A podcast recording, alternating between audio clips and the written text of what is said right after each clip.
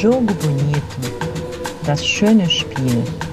Der Fußball-Podcast mit Sven Pistor und Burkhard Hupe. Sven? Ich mache das hier nur unter Protest. Wieso das denn?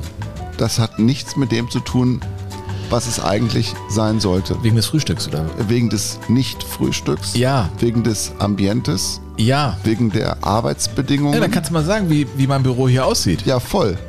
Voll. Ich erinnere mich Ich an bin die mit einer Lehrerin verheiratet. Das sind Sven, kaum ich Bücher dir, von Ich mir. will dir Folgendes sagen. Wir hatten mal eine Zeit, eine gemeinsame Zeit, Mhm. in der hast du nicht mehr be- besessen als eine Tasche und eine Gitarre. ja, jetzt habe ich sogar ein Büro. Ja, und es ist voll. Es ist sehr, sehr. Wir würden das nicht mehr in mein Auto kriegen. Und du sitzt am Katzentisch, sozusagen an meinem Beistelltisch. Da haben wir das Mikro aufgebaut und ich habe dir. Ich Es sitze, ist äh, kein Frühstück, ich gebe es zu. Ich sitze extrem unbequem. Ja. Ungemütlich. Ich kann dir überhaupt nicht meine. Aber du hast Ich als Reporter so viele Termine. Ich rufe dich Ey, mal an, Burkhard, wann sollen wir wieder aufnehmen? Ach, ich bin dann unterwegs, Soll ich ich, bin dir, dann mal- soll ich unterwegs. dir mal was sagen? Das Ja, was ist denn? noch. Ich sitze hier noch schlechter als im Stadion von Bayer Leverkusen. Das geht eigentlich gar nicht. Sitzt ihr da so schlecht? Es ist unfassbar. Da kriege ich meine Knie nirgendwo hin. Ehrlich? Ja. Ist doch gerade neu gebaut worden, die Bude. Hat da keiner haben- an dich gedacht? Nein, die wie? haben unsere Plätze vergessen und dann haben sie noch eine zusätzliche Reihe eingezogen und dann sitzt du da einfach wie so ein, man kann das gar nicht beschreiben. Beschreib mal, wie ich so sitze. Ja, ja, wie ein Zollstock, der so halb ausgeklappt ist. Ja, so gut, siehst du jetzt gut. aus. Ja, natürlich bildhafte Sprache. Na, ja. Grundkurs 1. Ich lese hier die Bücher, die meine Frau gekauft hat und schon klappt das mit dem Radio. Ja, ähm, ja und das Frühstück, ich gebe es zu, ähm, es Bruder, war... das hast du verzockt. Bruder, das habe ich verkackt, ey. Du hast immerhin einen schwarzen Kaffee und ein Wasser bekommen. Und ich hätte ja gedacht, du bringst deine Schrumpeldatteln mit, die du tatsächlich gewonnen hast bei der letzten Folge. Glückwunsch dazu, Burkhard. Du hast zwei Punkte Ich habe sie geholt. vergraben. Ha, echt? Ich habe sie vergraben direkt neben der toten Katze. Also die war mal eine lebende Katze Mhm. bei uns im Haus und direkt daneben habe ich die Datteln vergraben. Ehrlich? Hast Ja. du keine einzige davon gegessen? Nein, Und du Ey, erhoffst Sven. dir jetzt, dass da eine Palme wächst? das war, das war ein biologisches Experiment, diese Dattelpackung. Ja, auf jeden Fall geht's weiter mit meinem Kata-Quiz. Ich lasse mir einen wunderbaren Preis äh, einfallen äh, für die nächste WM-Spezialfolge. Burkhard, Mhm. äh, ach, wir haben auch noch einen Nachtrag, weil du hast, als wir, als wir die Ja, genau. Brasilien-Folge aufgenommen haben, Selesau, äh, Sau. es hat mir super viel Spaß gemacht. Ja. Mhm. Wirklich. War, war wieder ein wilder Ritt, ja, durch dieses fantastische Land rund um den Äquator. Du hast einen Nachtrag bei Edmundo. Da hast du gesagt, Ja, Kacke, das habe ich vergessen. Oh Animal, ja, ihr erinnert Ja. euch, das war der Backup-Stürmer für Ronaldo im Finale 98 und Edmundo war ja auch ein Typ, der irgendwie sehr speziell gewesen ist, auch abseits des Platzes und er hat also damals zum Geburtstag, zum ersten Geburtstag seines Sohnes, hat er sich überlegt, Mensch, so ein erster Geburtstag bleibt ja auch irgendwie in Erinnerung. Da muss ich was ganz Besonderes machen und dann hat er so ein paar Tiere aus dem Zoo kommen lassen von Rio, um einfach den, die Geburtstagsparty so ein bisschen Wenn man sich aufzupeppen. leisten kann, Ja. ist das natürlich echt eine Unter Sache. anderem auch ein Schimpansen Das ist ja spannend. Der ist Ja. den Kindern zugewandt. und hat dann im weiteren Verlauf der Party hatte Edmundo einfach mal ausprobieren wollen, wie viel Alkohol so ein Schimpanse verträgt. Ja, du lachst. Ey, Alter, jetzt kommen die ganzen äh, Und hat Nabus und so rufen an, wir können sowas nicht Ja, erzählen. und hat den mit Whisky abgefüllt.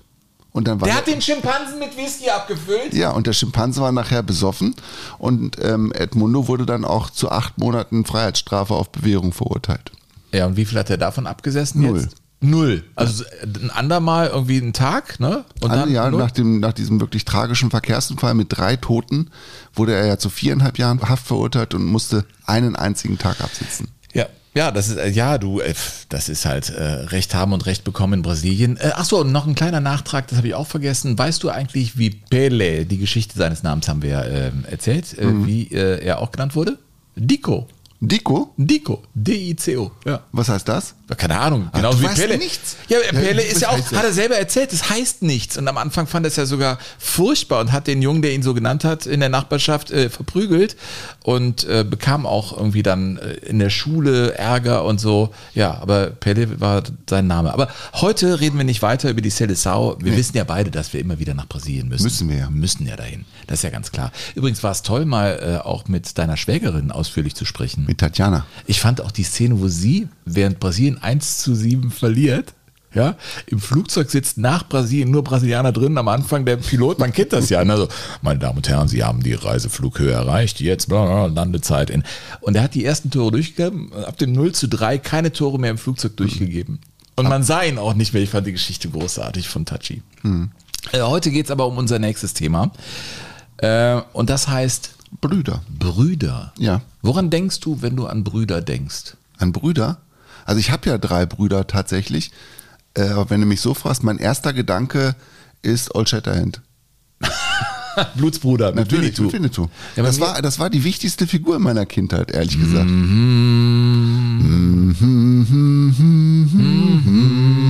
Ja. Große Gefühle. Ja. Total. Ja.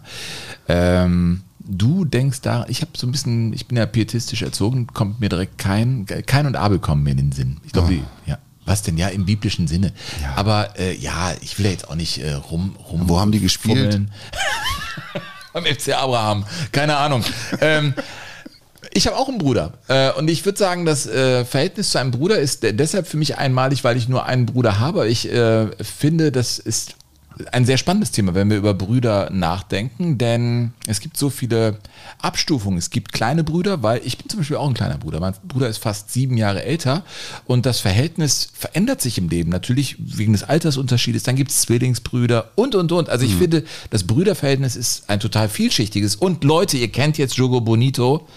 Wir werden natürlich versuchen, das herauszuarbeiten, auch mit äh, Brüdern des Fußballs. Brüdergeschichten. Bei mir ist es tatsächlich so, dass der, mein kleiner Bruder, also der vierte, ich bin der zweite, dass mein kleiner Bruder und ich, glaube ich, so mit am engsten ähm, sind, weil wir beide Fußball gespielt haben und weil wir beide versucht haben, besser zu sein, als wir sind.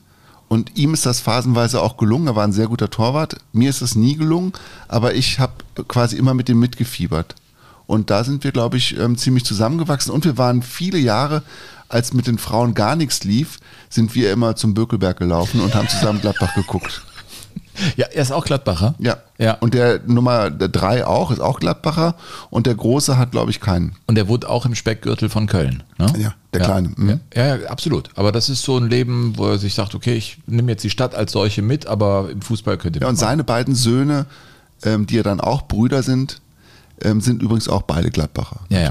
ja gut, äh, das ist ja auch ähm, absolut völlig äh, in Ordnung. Ähm, wir freuen uns, dass ihr uns schreibt. Das muss man ja einfach mal sagen. Äh, hier an info at jogo-bonito.de. Diese Mailadresse haben wir eingerichtet. Die kommt auch tatsächlich an. Und äh, wir wollen euch natürlich auch ganz herzlich Danke sagen, denn äh, das sind zum einen sehr interessante Ideen, auch Denkanstöße. Äh, und Burkhard, wen hast du da, den du jetzt mal hier zum Besten geben möchtest? Also der Ralf Blase, der Mhm. ist total happy, dass er jetzt endlich eine Adresse hat, wo er seine Gedanken hinschicken kann. Und der hat uns eine ganz tolle Mail geschickt, ähm, wo es nochmal um Bruno Petzai ging.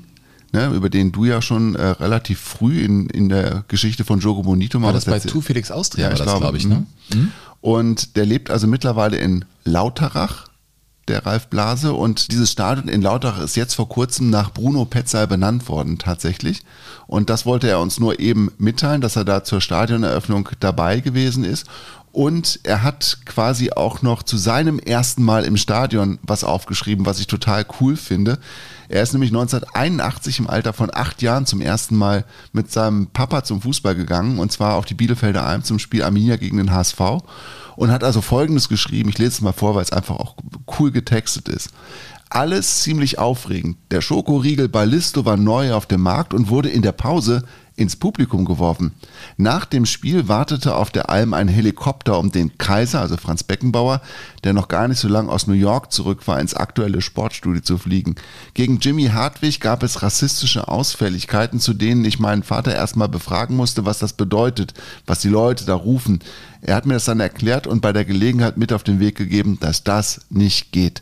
Und er erzählt noch ein bisschen weiter, wie der Spielverlauf gewesen ist. Also das ist wirklich äh, ganz toll, uns so mitzunehmen nochmal in die eigene Geschichte, wie man irgendwie zum Fußball gekommen ist und was das so für Bilder und Spuren hinterlassen Schön hat. geschrieben, einfach. Ähm, kann man sich genau vorstellen, wie das damals war. Ich weiß auch noch zum Beispiel in Köln-Müngersdorf, wenn äh, die Abfallwirtschaftsbetriebe waren da Sponsor und äh, Ford sowieso, die fuhren dann immer ihre Runde auf der Tatanbahn. Wenn dann die Abfallwirtschaftsbetriebe mit ihren Müllwagen kamen, hatten die Jungs natürlich in Orange einen Riesenspaß, sind ganz nah an den Rand gefahren. Alle haben natürlich ihren Müll auf sieben Autos oder Müllwagen geworfen. Ja, das war ja früher schon noch eine andere Nummer mit dem Pausenprogramm. Da wurde einfach eine Runde gefahren und das mit dem Ballistus ins Publikum werfen.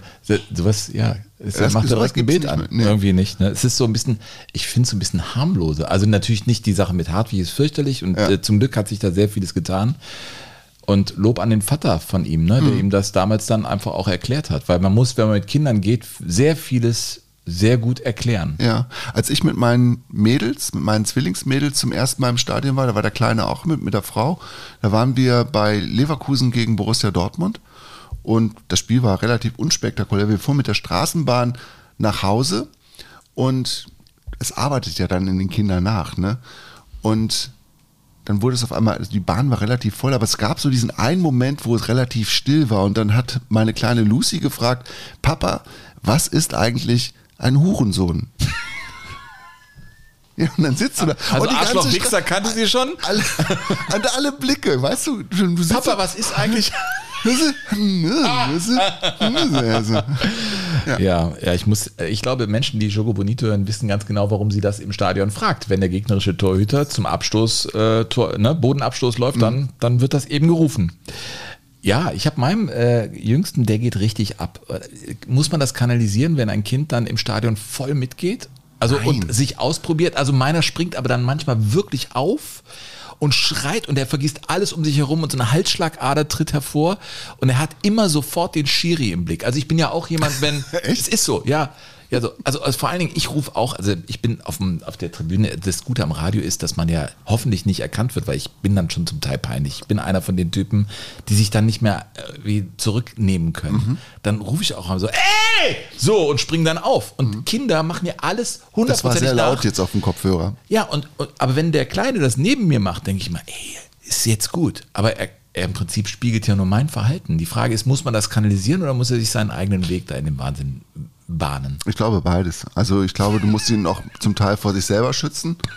Ne? Es muss ja auch da Ja, Grenzen aber geben. Irgendwie. du weißt, dass da ganz tiefe Liebe angelegt wird, wenn du dich so aufregst über etwas. Ja, oder ganz tiefe Verzweiflung, je nachdem, welcher jeder Verein. Verein, ne? also deswegen die Klatschpappen in München, du. Also ach, die zehnte deutsche Meisterschaft, das war ja einfach. Ich hab's wir's- gefeiert. Du, ich hab's geguckt und ich hab's, ich fand's Vergessen. interessant. Nein, weil die, die werden dann aufs Podest geholt und dann Ja. werden ja die Fotos gemacht, wo alle die Arme hochheben und dann einer in der Mitte, der Neuer, dann stehen noch alle um ihn herum. Konfettiregen, bitte. Konfettiregen. Neuer ähm, hat die Schale oben und Mhm. der Lewandowski steht dann noch neben ihm, alle wichtigen Müller auch und so. Und das machen die ja, damit der Fotograf des FC Bayern München das Bild auch von jedem hat, machen bis zum allerletzten Spieler, machen sie das, ja.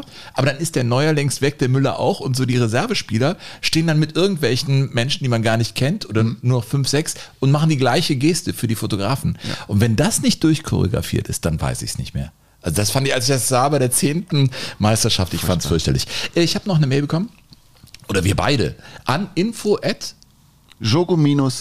jogo-bonito.de Alter, mit dir eine Doppelmoderation im Radio, das wäre eine Katastrophe. Wieso? Wir Das würden war ja nur gut. Löcher produzieren. Das du musst war- da näher ran. Also nochmal. Das war doch gut. Nein, es war Doch, schlecht. Das Nein, war du musst- richtig gut. Du musst ich wusste sofort, was du meinst. Ja, jetzt bist du tight. Also, wenn ihr schreiben wollt, dann bitte an info Tight. Alter, da war wieder das Stichwort. Also dann schreibt tight. Tight. Verstehst du? Ja, tight. Tight Burkhardt. Ja, also. ja, second Chance. Also, liebe, Le liebe Leute, wenn ihr also äh, uns schreiben wollt, dann Das ist bitte dann an übrigens info die englischsprachige Ausgabe von Jogo Bonito, liebe Leute. Da war schon wieder das Stichwort. Info at. jogo-bonito.de Du wirst immer Reporter bleiben. Das ist einfach. Ja, ich, hab, das will ich hoffen. ähm, ich habe Ich möchte übrigens. nicht so weit auf der Leiter nach unten stürzen, dass ich irgendwann in einem Studio vor dem Mikrofon stehe. Ich wollte noch äh, eine Mail zum Besten geben, die wir hier bekommen haben von Christian Klinge an. Nein, okay. Ja, ist ja gut. Nüsse, ich gehe dir jetzt nicht auf die Nüsse. So, der schreibt: Hey Sven, hey Burkhard, ich, in Klammern 42 Jahre, möchte euch herzlich danken. Euer Podcast ist das Beste, was ich über Fußball die letzten Jahre oder überhaupt gehört habe. Ja, das stimmt. Ob, jetzt nennt er so einzelne Folgen, äh, ob ganz unten, Mhm. das war äh, toll, fand ich die vorletzte Folge von uns, äh, Knochenbrecher und Menschenfresser oder Tu Felix Austria. Ich höre euch und bin bewegt, ich lache laut und ich feiere euch und diesen Sport. Vor allem weiß ich dann wieder, warum ich diesen Sport so liebe. Wie er früher war, dann bin ich fast auch ein bisschen traurig, denn der Fußball ist nicht mehr so und seine Geschichten sind mittlerweile andere. Macht weiter so. Auf viele Folgen. Viele Grüße, Christian. Das motiviert sehr. Ja, total. Also wenn ich das lese, dann weiß ich, dass das irgendwie genau da ankommt, wo es ankommen soll und äh, freue mich total. Brüder, ich habe jetzt einige äh, aufgeschrieben. Wir werden heute auch mit zwei äh, Brüdern telefonieren, aber die nicht miteinander verbrüdert sind, aber die im deutschen Fußball sehr bekannt sind. Mhm. Okay. Ja. Ähm, Hast du vorbereitet? mh, absolut. Äh, nehmen wir mal äh, Friedhelm und Wolfgang Funkel. Das sind ja auch so Brüder, die zusammen viel erlebt haben. Vor allem werden sie zurückblicken auf das Wunder von der Grotenburg. Ja. Wobei, weißt du was bei den Funkels, was früher bei mir immer die erste Assoziation war, dass die beide Stürmer waren. Weil der Funkel, der Wolfgang Funkel ja in diesem 7 zu 3 Spiel gegen Dynamo Dresden das Spiel seines Lebens gemacht hat. Und ich glaube, wie viele Tore hat er gemacht? Drei. Drei sogar. Drei ich hätte Tore. jetzt zwei hätte ich noch, aber ein Elfmeter war glaube ich auch dabei. Und Ne? auch Friedhelm hat einen Elfmeter geschunden und also Genau. der war ja auch, konnte dreckig spielen. Der würde sofort lachen und sagen, ja klar, warum Ja. nicht? Ja. Aber der Friedhelm war, der Friedhelm war eigentlich der Mittelstürmer und der Wolfgang war der Verteidiger. Ja, Friedhelm, ey, der hat ja auch äh, in Kaiserslautern äh, Irrsinnsspiele da, ich glaube gegen Real Madrid mal äh, zelebriert. Also, und die zweite Liga bei Bayern 05 Irdingen erlebt. Das ist ja so eine Familie, die, ja, die sind immer noch ganz eng miteinander, ne? Friedhelm und Wolfgang Funkel. Oder überhaupt, wir haben ja da aus der Region viele Brüder, Thomas und Klaus Allofs auch. Die habe ich letztens auf dem Golfturnier äh, in, in Schalke. Also das ist so lustig, wenn du da... Auf hab ich- Schalke? Auf Schalke sind die hingekommen, da gab es so, ja, gibt es einmal im Jahr so ein Turnier und dann äh, bucht man sich ein und dann muss man da zu so einem Häuschen gehen und dann dachte ich, ja, die kennst du doch. Und dann so, ach, klar. Und dann, ich meine, wir kennen uns. Die so, ach Mensch, hallo Sven und so. Standen da äh, Klaus und Thomas Allofs. Und ich meine, bei Thomas Allofs, ich, Klaus ist der bekanntere von den beiden, aber Thomas Allofs war auch Torschützenkönig in der Bundesliga, ein Riesenstürmer. Aber auch beide Stürmer. Und der Klaus war Torschützenkönig bei der Europameisterschaft 1980. Ja, ja. Drei Tore in nur einem Spiel gegen Holland. Ja. Und sonst keins. Ja, das, das ist irre. Ne? Ich meine, es gibt ja so viele Brüderpaare. Wir werden äh, über einige sprechen, auch aktive Brüderpaare, äh, wenn wir zum Beispiel die Matchers nehmen. Ja? Ja.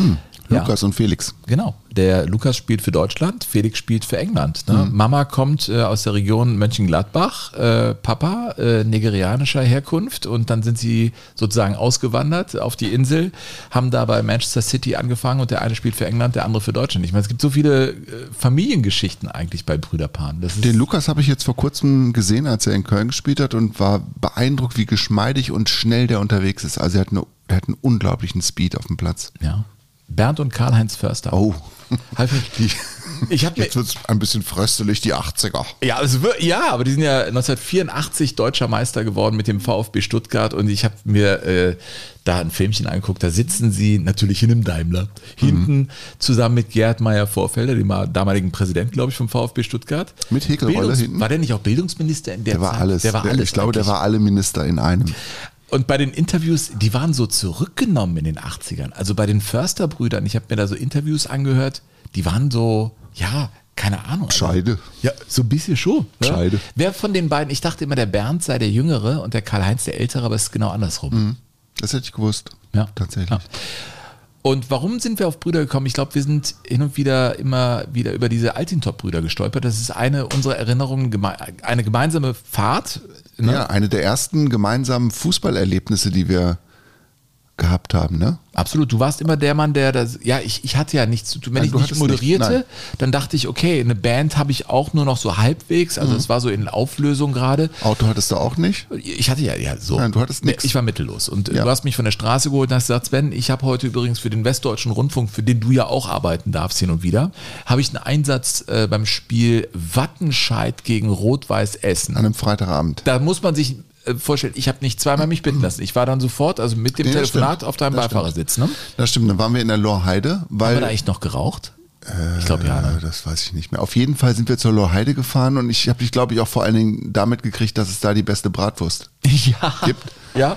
Was ich jetzt nicht so zwingend bestätigen kann, aber die war schon ganz gut. Aber es ist, glaube ich, jetzt immer noch so. Ich meine, äh, in Wattenscheid, da gibt es so ein Paket. Wenn du da irgendwie die Bratwurst isst, dann kommst du auch ins Stadion oder umgekehrt. Also das ist, ja, ernsthaft. Ich glaube, da gibt es so eine PR-Nummer. Und solche Vereine, die so am Boden liegen, muss man mit Würsten unterstützen. ja, aber weißt du, ein Verein, der das große Glück hat, Peter Neururer irgendwie an Land zu ziehen, dass er einem irgendwie aus der Scheiße raushilft und dann den wieder so vom Kopf zu stoßen, Ja. dass er gleich wieder weg Ich ist. glaube, da war so ein Investor, der Ja, irgendwie das hör nicht so auf. richtig ernst meinte. Klaus Steilmann, haben wir an anderer Stelle aber auch schon mal drüber gesprochen, hier bei uns in Jogo Bonito. Große Zeiten, Anfang der 90er Jahre.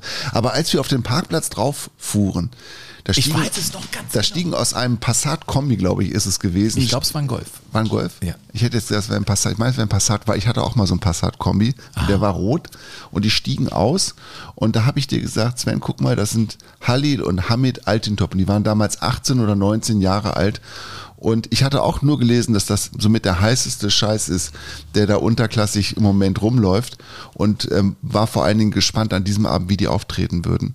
Und ja, die haben ein ganz gutes Spiel gemacht an dem Abend. Ja, total. Und das war äh, ja dieses Stadion. Ich meine, äh, als äh, Wattenscheid tatsächlich mal in der Bundesliga spielt und die Bayern da zu Gast waren, sagte Uli Hoeneß über dieses Stadion, äh, das ist der Untergang der deutschen Bundesliga.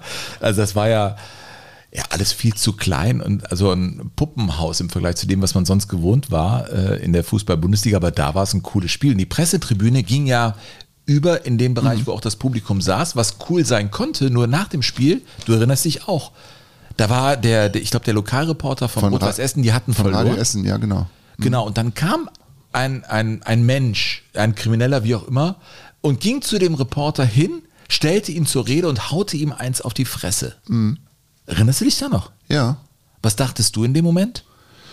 Naja, was denkst du denn? Also du denkst natürlich, was, was haben die beiden? Wie, was, wie kannst du so einer Eskalation kommen? Und oh Gott, oh Gott, hilft dem jemand und hält den anderen jemand fest? Also das ist ja, äh, ist ja furchtbar. Ich habe so eine ähnliche Situation auch mal gehabt tatsächlich. Ich habe sie ein einziges Mal erlebt im Stadion, aber nicht beim Fußball, sondern beim Eishockey tatsächlich. Wie? Saß ich in Iserlohn und es spielten die Iserlohn Roosters, das war der letzte Spieltag, die spielten gegen die Kölner Haie. Und die Haie gewannen das Spiel und das war irgendwie, das war ein finales Spiel um den letzten freien Playoff-Platz zwischen Iserlohn und Köln. Das war klar, wer gewinnt, kommt rein, wer nicht gewinnt, fliegt raus. Und die Kölner gewannen das Spiel. Und auf der Pressetribüne saß der heutige Geschäftsführer Philipp Walter, der war damals noch Pressesprecher.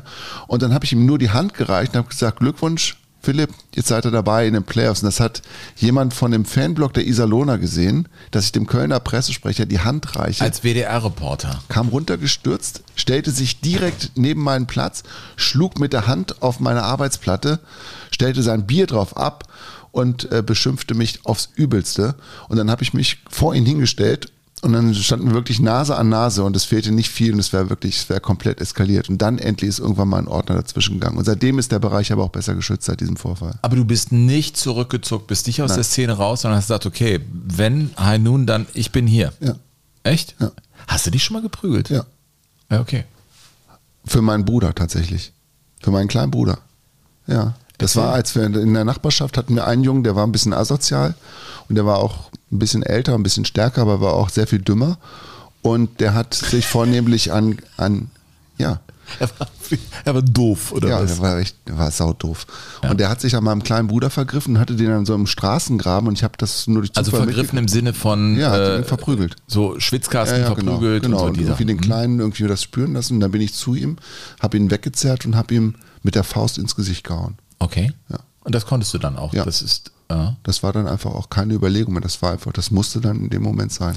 und das war dann auch ausgestanden das Thema. Danach hat er mich ähm, quasi gehasst, kann Okay. man sagen, ja. ja, ja ähm, Brüder, die äh, Gebrüder Altintop zogen dann aus, ähm, halt über Schalke in die weite Welt. Und äh, apropos Schalke, da kommen wir jetzt zu äh, einem, ich habe da mal was vorbereitet, ähm, der mit seinem Bruder eine Heldentat äh, wirklich hingelegt hat. Ja, der hat nämlich Schalke nach dem Bundesliga-Skandal mit ganz vielen Spielern, die eigentlich gar nicht wirklich gut kicken konnten, mangels eben äh, Spielern, die man einsetzen durfte. Er hat also mit relativ schlechten Spielern mit Schalke zusammen die Bundesliga-Klasse Anfang der äh, 70er Jahre gehalten, aber auch so viel mehr erlebt. Also den gab es als Bravo-Starschnitt zusammen Ah. mit seinem Bruder. Ja, Sven, ich ahne, in welche Richtung es er geht. hat gesungen. Er ist ein total netter Mensch, den ich äh, wirklich durch meinen Beruf kennenlernen durfte und er hat sowas Einladendes, aber auch gleichzeitig sowas im positivsten Sinne Ironisches,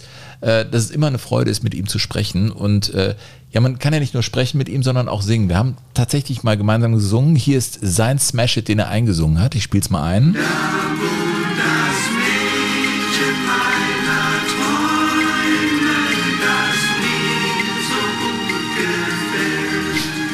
Du spürst es auch, Burkhard, ne?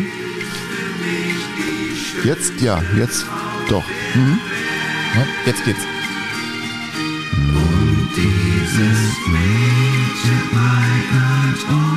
Ja, wenn das Freddy Quinn wäre, würdest du sagen, ach, das ist super, passt in die Zeit, ich, toll ja der, gemacht. gro- ich bin ja der große Freddy Quinn-Fan, ne?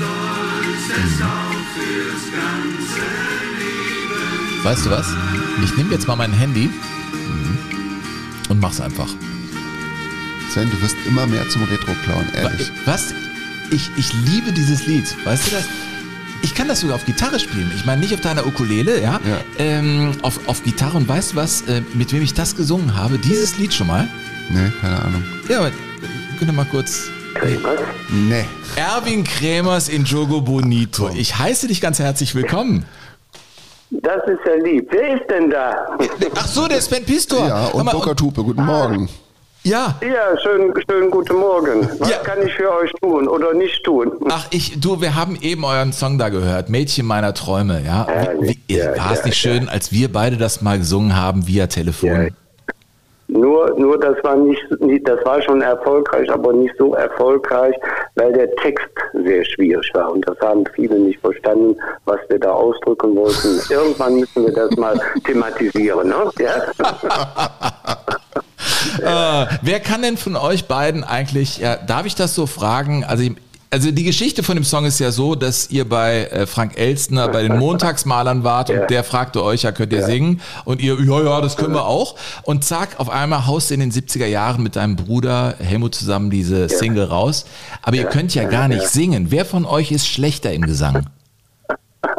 Mein Zwillingsbruder, selbstverständlich. der ist ja jetzt nicht, ist ja jetzt nicht am Apparat, aber das war noch, das war noch viel, viel schlimmer, das Ganze, als er uns gefragt hat, der Frank, könnt ihr singen? Da wollte ich gerade sagen, nein. Und dann hat Helmut, du kennst ihn ja auch, sofort, ja logisch können wir äh, singen, ja. So, und, und ganz schlimm ist dann, wenn ein äh, äh, Leandros anruft, ja, der Vater von der äh, Vicky. Vicky, und ja, von der Vicky Leandros und fragt, der, der heißt Leo Leandros und fragt dich, kannst du Ton halten? Ne? Jetzt äh, können wir darüber reden, ob wir den Olaf Ton halten können oder wie er immer oder einen Ton. So, und wenn du denn in, äh, sag ich mal, in dieser Büchse stehst, ja, und nimmst was auf, was Schlimmeres habe ich in meinem Leben noch nicht mitgemacht, ne? Weil du weißt, und das ist das Schlimmste überhaupt, du kennst, ihr kennt das sehr wahrscheinlich auch, man macht Dinge, die man nicht kann. Ja, Ja, wenn ich Und Fußball spiele, geht mir das ständig so. ja, siehst du, jetzt, jetzt kennst du unsere äh, Gefühle. Katastrophe, aber es war eine äh, lustige Be Begegnung und das war schon sehr interessant. Ne? Sag mal, Erwin, war Helmut immer der Forschere von euch beiden, der immer gesagt hat, ja komm, klar, machen wir. Ja, ja, logisch. Ja, der ist auch gerne äh, ausgegangen. Ja, ich bin äh, immer schön zu Hause geblieben und er hat die und, und der hat alles, äh, was denn, was denn zu erledigen war draußen, das hat er gemacht. Ne? Ich habe den äh, von ihm, also von zu Hause alles geklärt. Ja, auf der anderen Seite. Ich meine, der Helmut war 74 dabei, büchste aus und spielte unter Ja. anderem deshalb nicht. Du warst gar nicht dabei, weil du den Schiri Max Klauser äh, halt beschimpft hast als, als blöde Sau auf Nachfrage hin. Sagen. Ja, Ja, ja, ja, ja. Also äh, es steckt in dir ja schon auch ein Vulkan. Du bist ja jetzt nicht nur das Ja, Lamm. nein, nein, bin ich, bin ich absolut nicht. Ich bin also äh, generell mache ich den, äh, mache ich den äh, Mund auf, wenn äh, irgendwas ungerecht ist und so weiter. Und äh, du hast ja Gott sei Dank noch nie in Kaiserslautern gespielt, ne? Und dann kriegst du 90 Minuten lang kriegst du, äh, sag ich mal, Tritte ab und wirst getreten von von der ersten Minute an und dann äh, äh, beschwert man sich und damals war das so, dass die Schiedsrichter dich auch nicht äh, geschützt äh, und beschützt haben. Ne? Das ist heute alles ganz, ganz anders. Aber dass du noch mal Unter diesen nachgelegt hast- würde ich nie mehr vom Platz fliegen. ja. Aber Erwin, dass du nochmal nachgelegt hast und dem Max Klauber gesagt hast, also nochmal für Dove, ja, sie sind eine Ja, blöde Sau, ja. weil er das ja erst gar nicht Ja, glauben der hat das nicht verstanden in dem Moment. Oder der wollte bewusst weghören. Nach dem Motto, ich gebe dir eine Chance, Erwin, aber dann hast du es ja, Ja. wirklich wiederholt. Du wolltest das in dem. Moment einfach. Also äh, ich bin ich bin so geartet, ich war früher äh, sehr jähzornig, ja. So und äh, da habe ich mir auch nichts bei gedacht und das musste denn auch raus und Gott sei Dank bin ich, äh, bin ich vor äh, einem halben Jahr ist der Jetson weg. Also kannst, ihr könnt euch glücklich schätzen, dass ich jetzt vernünftig mit euch rede. Ich ja? habe aber auch schon in, vor dem Jahr mal mit dir gesprochen und vor zwei Jahren. Das ist also, ja. ich finde, das ist immer eine mhm. Blumenwiese, wenn wir miteinander reden. Das ist immer total schön. Aber wenn man mal so einen Wutstau hat, ich habe letztens einen Tatort ja. gesehen und da gab es die Szene, dass die eine Kommissarin der anderen empfohlen hat, nimm dir eine Tüte aus dem Kofferraum und schrei in diese Tüte rein. Vielleicht wirst du so den Jetson los. Hm. Also ich habe es noch nicht probiert, Burkhard, aber ja, vielleicht klappt das. Gucken, immer, mal gucken, welche Tüte das ist. Ne? Ja, es gibt ja mehrere Sorten von Tüten. Mal, mal gucken. Aber ich Jetzt, oh, 70er Jahre hier, was für Tüten du. Also ja gut, ja, ihr habt ja immer in der Nähe von der holländischen Grenze gewohnt. Ihr seid ja als Richtig. Zwillinge. cool. Ja. Echt? Ich habe noch nie irgendwie mit dir in, in so einem äh, Coffeeshop gesessen, aber machen wir halt jetzt mal ein Jogo Nein. Bonito. Nein. Ihr seid ein, eineiige Zwillinge aus Gladbach.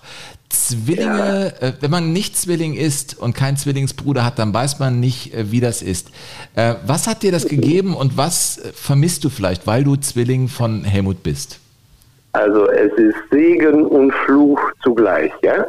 So äh, äh, fußballerisch ist das natürlich das Schönste überhaupt. Man hat da äh, blindes äh, äh, Ver Verständnis. Man hat ein Leben lang einen tollen Freund, ja.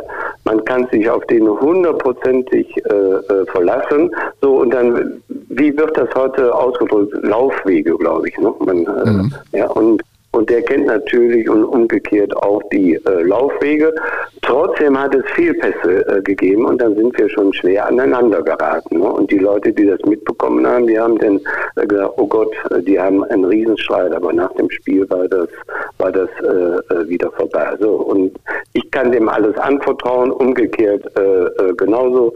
Es gibt keinen Neid untereinander und ich fühle, was er fühlt, ja, und ich weiß auch, wenn ich mit ihm telefoniere, wie es ihm geht. Ne? Das weiß ich äh, alles. Ne? Und das ist eine wunderbare, ewige äh, Freundschaft und ist was ganz, ganz äh, Tolles. Ne? Ja. Erwin, das macht mir Hoffnung. Weißt du warum? Warum? Weil ich Zwillinge zu Hause habe, zwei Mädchen, die sind jetzt 13 geworden und die oh, sind das jetzt. ist ja natürlich ein schlimmes Alter. du, die sind jetzt, die sind jetzt gerade in einem Alter, wo sie quasi ja. auch austesten müssen, wer in welcher Situation immer recht hat und wer in welcher Situation ja. mehr Aufmerksamkeit braucht. Gab es das bei euch auch? Sagt bitte ja. Ja, logisch. Ja, ja, ja selbstverständlich gab es das. Und wir haben natürlich auch Meinungsverschiedenheiten. Das gehört, das gehört alles dazu zum äh, Leben. Das ist ja selbstverständlich. Aber wie gesagt, du hast dein Leben, Leben lang einen tollen Freund. Ne? Das ist das, das ist das Schöne. Ne? Ja, gebe ich das mal so an meine Mädels weiter, auch wenn die mir nicht glauben ja, werden. Ja, mach das mal. Das hilft zwar nicht, aber egal. Ne? ähm, ab wann habt ihr gemerkt, dass ihr als Fußballer äh, unterschiedlich seid? Also äh, bei eigenen Zwillingen. Also das ist ja wahrscheinlich auch ein Leben lang die Suche auch nach Unterschieden, die man hat. Richtig, nein, äh, sag ich mal, rein, rein fußballerisch äh, war das so, dass Helmut ein absoluter Linksfüßler ist, ja. Der spielt also mit äh, links. Ich kann äh, beides oder ich konnte beides heute nicht mehr, links wie links wie rechts. Und äh, von Anfang an hat sich herauskristallisiert, dass er, sag ich mal, so ein bisschen Abwehr, Mittelfeld, Stratege und, und für mich war ganz klar vorne äh, im Sturm auf der linken Seite zu spielen von Anfang an.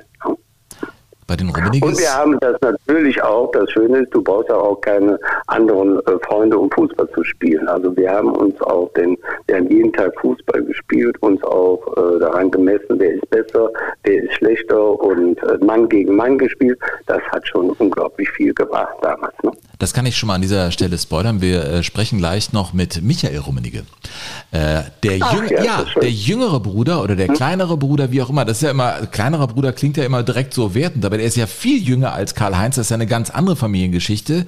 Äh, die sind ja. insgesamt drei. Brüder und der älteste, ähm, der war auch ein super Fußballer da in Lippstadt, aber der zweite, der Karl-Heinz, wurde Weltstar und Michael zog hinterher und war auch mhm. Stürmer. Also die, der hat sich wahrscheinlich so mhm. dran orientiert, was der, der Bruder macht, oder das war so eine Stürmer-DNA in der Familie. Bei euch war das dann unterschiedlich. Ne? War das vielleicht so, weil ihr dann auf dem Platz zusammen gespielt habt, schon in Gladbach, äh, auf Straßenmannschaften und man eben unterschiedliche Positionen einnehmen konnte, weil man permanent zusammen gespielt hat?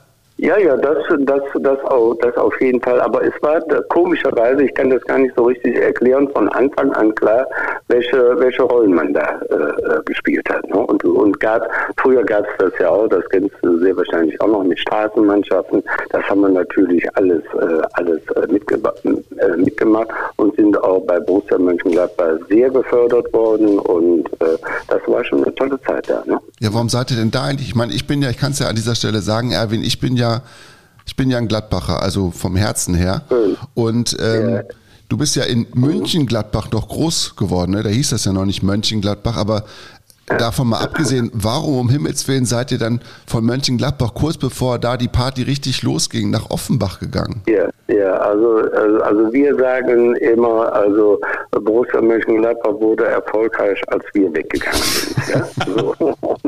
Dann kam damals, ich weiß nicht, ob du das noch weißt, dann kam ein Silov dazu ja. und ein äh, Lugi Müller und äh, das hat damals auch der Günter Netzer stand da auch hinter. Der wollte also die Abwehr stabilisieren. Hennes Weißweiler war ja einer, der, sag ich mal, grausam nach vorne gespielt hat, aber toll, ja, den, äh, den bewundere ich äh, nach wie vor, den Hennes, äh, den Hennes Weißweiler.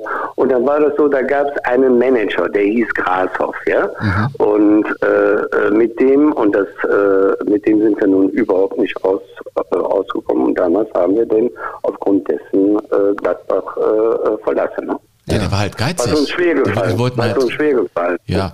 Äh, du, ähm, als Zwillingsbrüder ähm, erlebt man natürlich vieles. Man kann füreinander in die Bresche springen. Es äh, ist ja. ja schon eigentlich unglaublich, dass du für dich selber die Theorieprüfung beim Führerschein hinkriegst und dann sagt dir dein Bruder, der Helmut, ach weißt du was, du hast es ja schon alles einmal gelernt, jetzt muss ich auch mal einen Lappen machen. Und dann vergeigst ja, ja. du dessen Theorieprüfung, der muss vier Jahre weiter ohne Führerschein, weil er durchgefallen ist, vier Jahre weiter ohne, ohne Führerschein. Ja. Wie, der Helmut das, hat das, das ist etwas, Ja, das kann man nicht verzeihen als Helmut, dem Erwin dann. Oder ist das mittlerweile nein, beigelegt? Nein, nein, das ist, das ist beigelegt, aber der, der war damals wirklich auf 100.000 und äh, äh, ich, wir wissen alle, wenn wir jetzt nochmal einen Führerschein machen müssten, wir würden da alle durchfallen, glaube ich. Ne?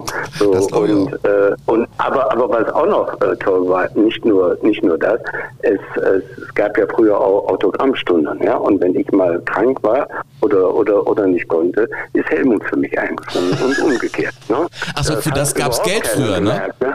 Klar, Autogrammstunden, ja, damit hast du ja viel Geld gemacht, ne? Ja. Oder ja, mit Gesang. Ja, das auch. Ja, ja. das war schon toll. Ja. ja. Erwin, aber weißt du, was ich mich ja frage, wenn ich eure Biografien so angucke, ne?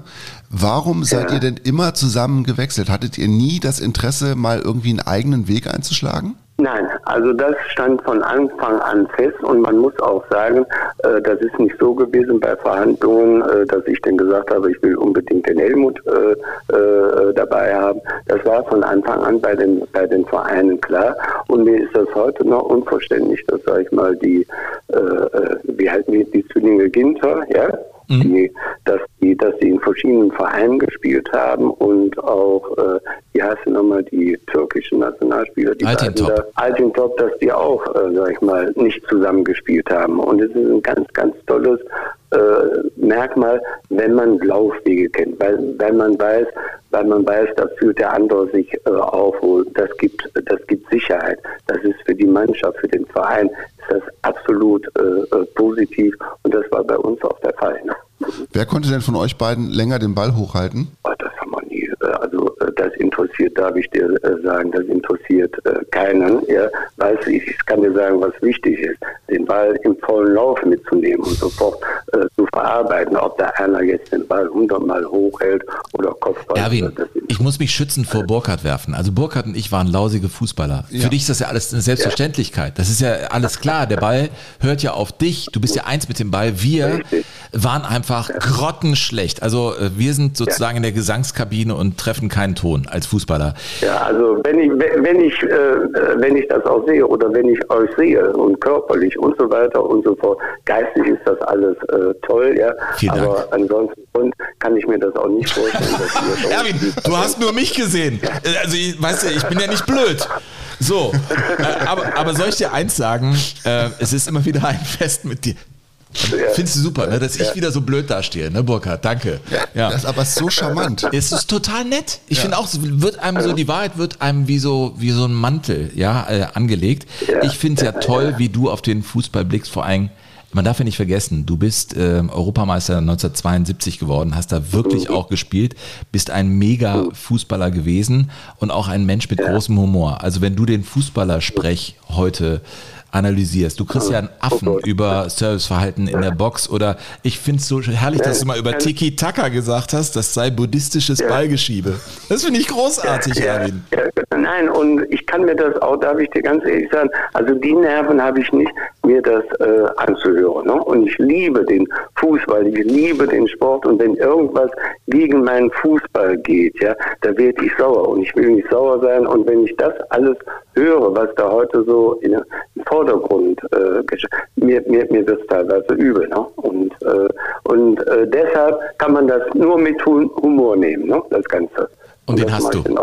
Erwin, den Ja, hast ja, du und es das- war mir wieder äh, ein Fest, mit dir äh, zu sprechen. Wir sehen uns äh, bald schon wieder, äh, hoffentlich auf dem Golfplatz und es ist einfach echt schön, dich da hier im Fußballwesten zu wissen und äh, bald mal wieder zu Also, treffen. also in Sachen Golf hättest du wirklich Chancen gehabt, nach vorne zu kommen. Ne? Oh. Das muss ich dann sagen. Aber ich habe sie ne? ein weiteres Mal in meinem Leben nicht Das genutzt. ist ein Ja. Angebot der Versöhnung. Ist das das? Ja? Ja. Alles klar. Erwin, wir kriegen Erwin. das hin. Grüß deinen Bruder. Ganz Vielen Dank. Ne? Ja, vielen Dank, Alles Erwin. Gute euch. Jo. Tschüss. Tschüss. Zack, aufgelegt. Ja. Ich finde ihn großartig. Ja, klingt einfach total sympathisch und nahbar nach wie vor. Ist er auch. Also äh, definitiv. Der hat ja dann irgendwie nach seiner aktiven Karriere, ich glaube, für seinen Bruder mal bei einer Rede auf Schalke reingeschrieben, für Dortmund haben wir uns früher noch nicht mal umgezogen. Daraufhin wurde der zum Präsidenten gewählt und nach vier Monaten, ernsthaft, hat Helmut dann in den Sack gehauen, weil sein Bruder gesagt hat, du trittst jetzt zurück, sofort, machst du. Dann hat er es gemacht und, und ja, dann, also der Erwin hat dann mit Kindermoden äh, Geld gemacht und darin gearbeitet, aber der sagt auch, er äh, wäre gern in die Politik gegangen. Also soziale Verantwortung, Nachhaltigkeit, ökologische Themen interessieren ihn sehr. Cool. Ja, definitiv, ey. Erwin Kremers, ey. Also mit dem Führerschein. Ich habe das, also das muss ja vorstellen, es war wirklich so. Der, der Erwin hatte schon den Führerschein, also hatte die Theorie und die praktische Prüfung und der Bruder Helmut fuhr mit seinem Führerschein dann rum, mit dem vom Erwin. Und irgendwann sagte er, ich brauche jetzt auch einen und wollte aber nicht büffeln für die Theorie und sagte zu seinem Bruder Erwin, geh du doch mal zur Theorieprüfung für mich, weil das klappt ja eigentlich. Nur der Erwin hat es halt verkackt ist durch die Theorie gerasselt und daraufhin durfte Helmut vier Jahre lang keine Führerscheinprüfung ablegen. Das ist eine irre Geschichte. Eine irre Geschichte. Ich finde die großartig. Ja, Ach Mann, die Brüder. Brüder, ey. Du, ich habe ja auch ein bisschen gegraben und äh, als ich dir gesagt habe, ich glaube, ich versuche mal ein bisschen was über Ottmar Walter zu erzählen, da haben deine Augen sofort geleuchtet, weil du, glaube ich, genauso wenig wie ich sagen kannst oder von dir behaupten kannst, dass du viel weißt über Ottmar Walter, oder? Nö, also klar, äh, also Wunder von Bern äh, und auch Weltmeister, die Brüder, die 54 Weltmeister wurden. Genau. Fritz, der Kapitän, der, der natürlich sozusagen das Sprachrohr des Trainers, ganz enge Beziehung zu Sepp Herberger, aber dann hört es für mich irgendwo auf und ist einer der vielen deutschen Meister in dieser Elf, die aus Kaiserslautern kam und der steht dann vorm Fritz-Walter-Stadion äh, jetzt und äh, ist ein Denkmal. Mehr weiß ich aber, dann hört es irgendwie auf bei mir. Ja. Der heißt oder hieß übrigens mit komplettem Namen Ottmar Kurt Hermann Walter. Sein Rufname oder sein Spitzname war Ottes. Später dann Siegesmund tatsächlich. Siegesmund? Siegesmund oder Siegmund. Das werden wir heute auch dann noch, mal hören. Ich habe ein bisschen was mitgebracht von ihm, ähm, weil er richtig gut aussah, der Ottmar Walter. Das war ein richtig, also wirklich ein Fritz richtig, Walter aber auch. ja, aber der Ottmar hatte noch so dieses Italienische. Okay. Also äh, unfassbar, wirklich ein richtig, also der hätte Schauspieler sein können. Und es gab damals in den 50er Jahren, als er diesen Siegesmund-Spitznamen bekommen hat, gab es eine Operette, Das Weiße Rössel oder Zum Weißen Rössel. Irgendwie so hieß der Film, muss ziemlich, ziemlicher Knaller gewesen sein. Und der Hauptdarsteller war der Siegesmund und der hatte wohl große Ähnlichkeit mit Ottmar Walter. Und dann hat er diesen Spitznamen weggekriegt. Und der Ottmar Walter war vier Jahre jünger als der Fritze. Ne? Und ähm, ihm war halt auch relativ schnell klar, dass er auch Fußballer werden wollte. Aber er hat eigentlich ähm, immer auch das Problem gehabt, dass er im Schatten vom Fritz stand. Er war eigentlich in seiner Kindheit nur in einer Sache besser und das hat seine Mutter die Dorothea mal in einem Fernsehinterview mit dem SWR erklärt. Und viele, viele Schuhe kaputt gemacht. Und die meisten Schuhe hat der Ottmar kaputt gemacht. Die Mama. Ja, der also da, zumindest da war der Ottmar besser in der, in der Kindheit. Ansonsten hat der Fritz einfach ganz früh wohl schon ein Talent an den Tag gelegt, dass alle wussten, aus dem wird man ganz großer Kicker. Und der Ottmar wollte dann eben mindestens genauso gut werden wie der Fritz, stand aber immer im Schatten seines Bruders. Also Das- war der kleine Bruder. er war immer. einfach der kleine Bruder und alle haben gedacht, naja, noch so einer wie der Fritz, das ist ja nicht möglich. Und das hat übrigens auch sein Vater gedacht. Und ähm, sein Vater hat ihm sogar dazu geraten, sich was anderes zu überlegen. Hat er gesagt, also Junge, Fußball und du, wir haben doch den Fritz. Mein Vater, der sagte immer, ach, das hat doch gar keinen Zweck, dass du weitermachst, dass du dir die Mühe machst. Dann wird das verlorene Zeit, du wirst ja nie so wie der Fritz und so weiter und so fort. Und das hat natürlich mich so angespannt, dass ich manchmal vor Zorn noch mehr gemacht habe. Ja. Wir sind in der Zeit des Zweiten Weltkrieges. Ja, da ist also natürlich auch der Ottmar in seiner Jugend zu Hause und muss mit allen Fairnissen dieser Zeit umgehen. Er meldet sich freiwillig zur Marine und gerät dann im Ärmelkanal in eine äh, ziemlich schlimme ähm, Schlacht gegen die Briten, an deren Ende er in Kriegsgefangenschaft gerät. Und im Verlaufe dieser Schlacht hat er erstens großes Glück, dass er überhaupt überlebt. Er ist einer von wenigen Überlebenden. Aber andererseits ein paar Tage später auch das Gefühl, dass seine Karriere möglicherweise zu Ende ist, weil er ein paar Granatsplitter ins Knie bekommen hat. Und über diesen, ja, über dieses Erlebnis hat er eigentlich gar nicht so gern gesprochen, aber einmal hat er es dann doch getan im SWR-Fernsehen. Nachts um ungefähr um 2, 3 Uhr rum. Und plötzlich war, äh, waren die Leuchtraketen, alles war taghell und dann kamen aus allen Ecken und Kanten, äh, wurden wir äh, beschossen. Und äh, wir sind ja dann, sagen wir mal, in Marinedeutsch abgesoffen. Also das Boot ging unter und äh, ich war, wir sind mit elf Mann rausgekommen. Und unter diesen elf war ich einer der Glücklichen, die da aufgefischt wurden. Aber er hatte nicht die Gelegenheit, wie sein Bruder, über den Fußball im Prinzip aus dieser Frontgeschichte rauszukommen, ne? Nee, er ist nicht in diese Frontmannschaften reingekommen. Also er hat dann auch für andere Vereine gespielt, unter anderem für den Cuxhavener SV, aber es hat ihn nicht davor geschützt. Fritz Walter übrigens auch nicht, der war auch am Ende an der Front tatsächlich. Ähm, aber es hat den Ottmar nicht davor bewahrt, auch wirklich ins Gefecht ziehen zu müssen. Er hätte dann eigentlich, er ist dann in englische oder britische Kriegsgefangenschaft geraten, er hätte dann eigentlich bei englischen Profivereinen unterschreiben können, wollte aber unbedingt Häme nach Lautern auf dem Berg und ist dann äh, sehr spät, aber erst wieder zurückgekommen. Da war Fritz schon wieder da, der ja zumindest nach dem Krieg mehr Glück hatte als sein jüngerer Bruder. Und der hatte, der Fritz hatte dann schon wieder ein bisschen was aufgebaut, hatte auch den Spielbetrieb wieder in Gang gebracht. Und dann ging es einfach darum zu kicken und trotzdem zu überleben. Und da haben sie sich ja im Prinzip nicht anders zu helfen gewusst, als quasi Fußball gegen Nahrung zu bieten. Wir haben zum Beispiel Spiele gemacht, da gab es, äh, sagen wir mal, für die Truppe 30 oder 40 Zentner Brikett, Wurst und Fleisch und so weiter. Und das nannten wir Kalorienspielen. Das war äh, an sich nicht so großartig, dass man, dass, also ich zum Beispiel, ich war nie satt geworden. Ne? Ja, es gab ja damals die Schokoladenboxer äh, nach dem Krieg. Äh, Schokoladenboxer, die Schoko- kenn ich Gegen. Schokolade Ach, wurde dann geboxt. Mhm. Auf der Kirmes oder wo? Ja, genau, Schokoladenboxer. Ja, das, das, das muss man sich alles mal, also sehr, wir können es uns natürlich auch nicht vorstellen. Ich bin 1972 geboren, du bist in den 60ern auf die Mhm. Welt gekommen. 65, ne? 66. 66. 66. Ähm, aber man hat ja über die eigenen Eltern und Großeltern dann schon irgendwie vielleicht ein anderes Verständnis als Leute, die jetzt auf die Welt kommen. Und deshalb müssen ja trotzdem diese Geschichten erzählt werden, dass es, dass es so war. Mhm. Und der Ottmar ist dann auch, auch relativ schnell zur Nationalmannschaft gekommen. Sepp Herberger hatte ihn auch die ganze Zeit schon auf dem Zettel, ist dann ja 54 mit dabei gewesen, das ist ja bekannt. Aber wenn du dir die alten Zeitungsausschnitte von damals nochmal durchliest, dann wird eigentlich immer nur über Fritz erzählt, nicht über Ottmar. Obwohl Ottmar der Mittelstürmer war. Und Ottmar ja auch wirklich erfolgreich unterwegs war. Aber auch wenn du dir den Jubiläumskicker nochmal anguckst, der nach der nach dem Triumph gegen die Ungarn veröffentlicht worden ist, den gibt es ja nochmal in der Neuauflage, dann wirst du kaum irgendwas über Ottmar Walter finden, sondern immer nur über Fritz Walter. War immer im Schatten seines, ich meine, selbst dann. Ja, aber der Herberger hat natürlich auch immer äh, den Fritz Walter Fritz gebraucht, Liebling, ja, um den äh, Rahn im Griff zu halten, mit dem der auf dem Zimmer lag. Und das war der verlängerte Arm des Trainers. Und der wurde ja auch immer namentlich genannt. Und war der Ältere. Irgendwie war das so die Rolle seines Lebens, auch Kapitän zu sein. Du bist halt immer der jüngere Bruder von. Der Ottmar Walter war übrigens mit Werner Liebrich zusammen auf dem Zimmer. Mhm. Und da gibt's ein, ein wunderbares Gespräch, das er mal geführt hat, auch mit dem ARD-Fernsehen. Und er hat in diesem Gespräch verraten, wie die Nacht quasi nach dem Triumph von Bern gewesen ist, als er mit Werner Liebrich im Bett lag oder auf dem Bett lag. Beide konnten nicht schlafen. Und dann haben sie angefangen, sich zu unterhalten. Das ist großartig. Da denke ich ewig dran, dass wir dann so gegen drei, halb vier rum waren wir dann so alles so auf unserem Zimmer und ich habe mit Werner Liebrich in einem Zimmer und der Werner war ja immer ein lustiger Mann, der immer wissen, was auf Lara hatte. Naja, auf jeden Fall, wir lagen da und haben noch so einen Schmöger in der Hand gehabt. Wenn man sagt, der Werner zu mir, sag mal, Sigmund, kannst du überhaupt schlafen? habe ich gesagt, nee, Werner, ich kann nicht. Also, wie sieht es denn bei dir aus? Ich habe auch keine Lust, komm, wir dann haben wir noch ein paar Äpfel da liegen gehabt, da sind wir raus, dann äh, auf den Balkon raus und haben uns da, in, in, war so, hat jeder so eine Liege gehabt und haben uns da reingesetzt und äh, eine Flasche Sekt aufgemacht und einen Apfel gegessen. Dann haben wir uns das angeguckt, da hat der Werner immer gesagt, sagen wir sich, man, sind wir es wirklich? Dann habe ich gesagt, ja, Werner, ich glaube ja.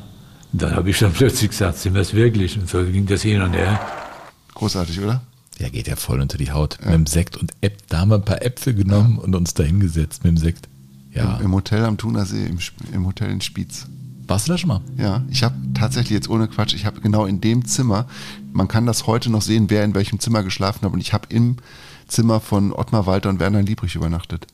Lohnt sich das? Ich finde es großartig. Also ich weiß nicht, ob der Hotelbesitzer von damals noch da ist, aber der Hotelbesitzer, ein Schweizer, hatte einen unglaublichen Sinn auch für diese 54er Geschichte und hat die auch im Haus selbst sehr gepflegt. Du warst da drin? Ich habe da übernachtet. Ich hab mal- Übernachtet in dem Zimmer? Haben Ja. die das denn so gelassen? Äh, wie Nee, die haben es ein bisschen umgebaut, aber ich habe genau denselben, Bal also den Balkon, von dem der erzählt, auf dem ähm, habe ich morgens schon gesehen, wie die Sonne aufgeht. Wie toll ist das denn? Hm.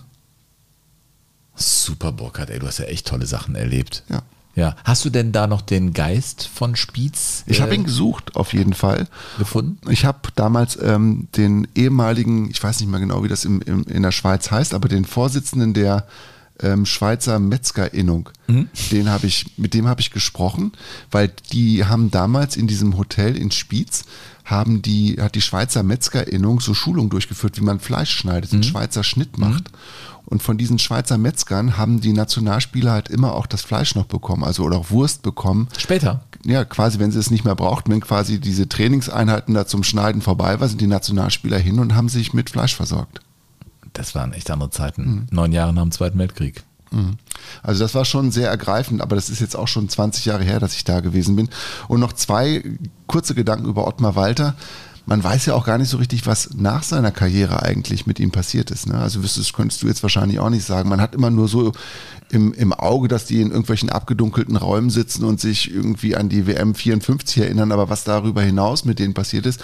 Und bei Ottmar Walter ist es tatsächlich so gewesen, dass der wie viele andere auch eine Tankstelle hatte, eine Großtankstelle, eine Pacht. Und als die Pacht ausgelaufen war mit großen finanziellen Problemen 1970, war er mittlerweile dem Alkohol schon ziemlich verfallen. Also der war Trinker und hat dann versucht, sich das Leben zu nehmen tatsächlich. Der große Ottmar Walter, ne, der Bruder vom großen Fritz, hat versucht, sich das Leben zu nehmen und er hat dann danach von einer Kurzschlussreaktion gesprochen, aber er hat es tatsächlich versucht und er ist dann ganz am Ende städtischer Angestellter der Stadt Kaiserslautern geworden und dann im hohen Alter von 89 Jahren an Alzheimer in einem Pflegeheim gestorben. Aber das ist, ja, das ist ja Hm. in der ähnlichen Phase, als auch der Kohlmeier dann Total. abgekracht Genau, das ist genau das ist dann so Abschnitt, ja. 16, 17 Jahre später und der Kohlmeier sagte, äh, mit jedem Bier, das du abends trinken musst und erzählen musst, wie es damals war in Bern, bist du nochmal Weltmeister und du willst das immer wieder fühlen. Und Mhm. Es ist genauso. ein Strudel nach unten dann, Ja. aus dem er rausgekommen ist und ein hohes Alter dann erreicht hat, der Bruder von, von Fritz Walter. Brüder, Brüder, jetzt ähm, kommen wir auch zu einem ich glaube, ich bin ja selber äh, der kleine Bruder von Friedrich, so heißt mein Bruder. Ähm, aber es ist so witzig, man wird ja immer der kleine Bruder bleiben, wenn man dann Leute irgendwie Freunde der Familie trifft, ist man immer der, ach ja, du warst doch der Kleine. Und ich bin jetzt auch 50, ja. So wie bei, äh, ja, bei den Rolling Stones. Ron Wood ist ja auch immer noch der Neue. Obwohl er seit Anfang der 70er Jahre dabei ist, ist Ron Wood, weißt du, das ist der Neue. Wird ja immer noch da genannt, ne, bei, bei den Rolling Stones. Also, äh, das ist schon sehr interessant. Und wenn du natürlich einen Bruder hast, der ein, also der ältere oder mittlere Bruder, da kommen wir jetzt, wir kommen zu den Rummeniges. Der mittlere Bruder, der Karl-Heinz, der, der ist ja ein mega Weltstar gewesen. Das Lied Karl-Heinz Rummenigge, Rummenigge. What a man. Ja, What a Man. Top, top, top, top, top äh, Fußballer. Ja, das ist also fast so vergleichbar wie mit Michael Schumacher und Ralf Schumacher. Also Ralf Schumacher war echt ein super, super Formel 1-Fahrer, aber Michael Schumacher war eben Michael Schumacher. Äh, ich glaube, Michael Rummenigge kam näher an Karl-Heinz Rummenigge ran als Ralf Schumacher an Michael Schumacher. Aber ich finde es total interessant, mal mit äh, Michael zu telefonieren. Und wo ich doch mein Handy hier habe, Burkhard. Ja, da sind ja all diese ich, Nummern drin. Ganz im Ernst, das Telefonbuch wird mit den Jahren immer größer. Und Michael habe ich schon so oft getroffen, ist so ein netter. Ist Wir auch, rufen ja. ihn einfach an. Mhm. Sven, guten Morgen. Ja, guten Morgen, Michael. Hallo, Michael. Alles frisch? Ja, bei mir ist alles frisch. Beim Burkhardt, du in weiten Teilen. Ich habe ja mit dem eben gefrühstückt. es musste aber auch sein. Ich habe den ein bisschen aufgepäppelt. Also der sitzt jetzt einigermaßen gerade hier vor mir. Wie geht's dir denn? alles gut. Ich war gestern in Lippstadt. Der Jörg Dahlmann, kennst du ja noch. Ja. Wahrscheinlich. Der ist ein alter Freund von mir, der kommt aus Lippstadt, weil er da mal an, bei der Zeitung gearbeitet hat, auch mit meiner Frau. Und ähm, der hatte gestern eine Lesung von seinem Buch und da waren wir Überraschungsgast. War ganz lustig. Ich bin jetzt auf dem Rückweg bin extra am Parkplatz jetzt gefahren und ich hoffe, wir können das gut aufnehmen jetzt. Geht ja. das so, wie du mich hörst? Ich höre dich perfekt, du. Super. Ich meine, äh, du aus Lippstadt zurück nach Dortmund, du stehst dann irgendwo auf dem Parkplatz. Wenn du in ja. Lippstadt bist, musst du dann eigentlich immer wieder in die, äh, wir reden ja heute hier in unserem Podcast über, also der Titel ist Brüder. Äh, sehr kreativer Einfall von Burkhardt, aber eigentlich ist es cool, weil da steckt so viel drin, Brüder. Ihr seid ja drei Brüder. Äh, der Wolfgang, der Karl-Heinz und du. Äh, Wolfgang ist der Älteste, dann Karl-Heinz und du bist so der Nesthaken der Familie. Wenn du in Lippstadt bist, musst du immer wieder mal in die Brüderstraße fahren, wo alles losging? da fahre ich, bin ich gestern auch wieder wirklich durchgefahren, weil das ja mitten in der Stadt ist. Da fing ja alles an. Ich bin äh, zwar im evangelischen Krankenhaus geboren, aber in der Brüderstraße äh, haben wir dann noch anfangs gewohnt, bis wir dann in die Herderstraße gefahren sind. Und ja, dann war ich der jüngste von drei Brüdern, kann man wirklich so sagen. Und ihr habt alle Fußball gespielt, Michael, ne? Wir haben alle Fußball gespielt. Der Wolfgang, unser Ältester, ist jetzt 70 geworden im November. Der kommt manchmal ein bisschen schlecht dabei weg. Er war ein super Spieler, ein linker Fuß. Und ähm, zweite Liga immerhin gespielt, DRK Gütersloh. Ah, ja. Zweite Liga Nord war das damals. Und äh, da ging der Kalle, er ging 74 zu Gütersloh, Kalle ging zu Bayern. Und ich war mit zehn Jahren noch zu Hause. Bei Mama und Papa. Ähm, genau. Und äh, wir haben uns in Lippstadt ja ähm, häufiger schon getroffen und dann kam auch äh, ein alter äh, Freund äh, aus Kindertagen, der mit äh, Italienern gekommen war äh, und wir saßen da zusammen in einem Raum. Ihr habt über eure Kindheit euch unterhalten. Ich fand, das war ein ziemlich rührender Moment. Das war eine schöne Fußballerkindheit in Lippstadt mit deinem Vater, für den Fußball ja alles war. Ja, mein Vater war nicht so ein begnadeter Kicker, war eher ein Abwehrspieler. Die beste Anekdote von ihm war immer, er spielte beim SV Soest und äh, war Schuss aus 30 Metern. Torwart kriegt den Ball zwischen Latte und Finger und alle fünf Finger gebrochen. Also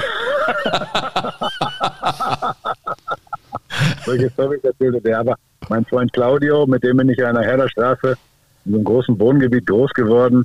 Das waren die ersten italienischen Gastarbeiter, wir haben uns angefreundet. Ich habe die ersten Spaghetti meines Lebens gegessen. Die Mutter machte auch Pizza. Gab es ja gar nicht äh, Anfang der 70er. So mhm. kamen die ersten Italiener nach äh, Deutschland und das war toll. Wir haben dann eine super Kindheit verbracht. Auf der Straße habe ich kicken gelernt. Dann kamen die Engländer noch mit der Engländersiedlung.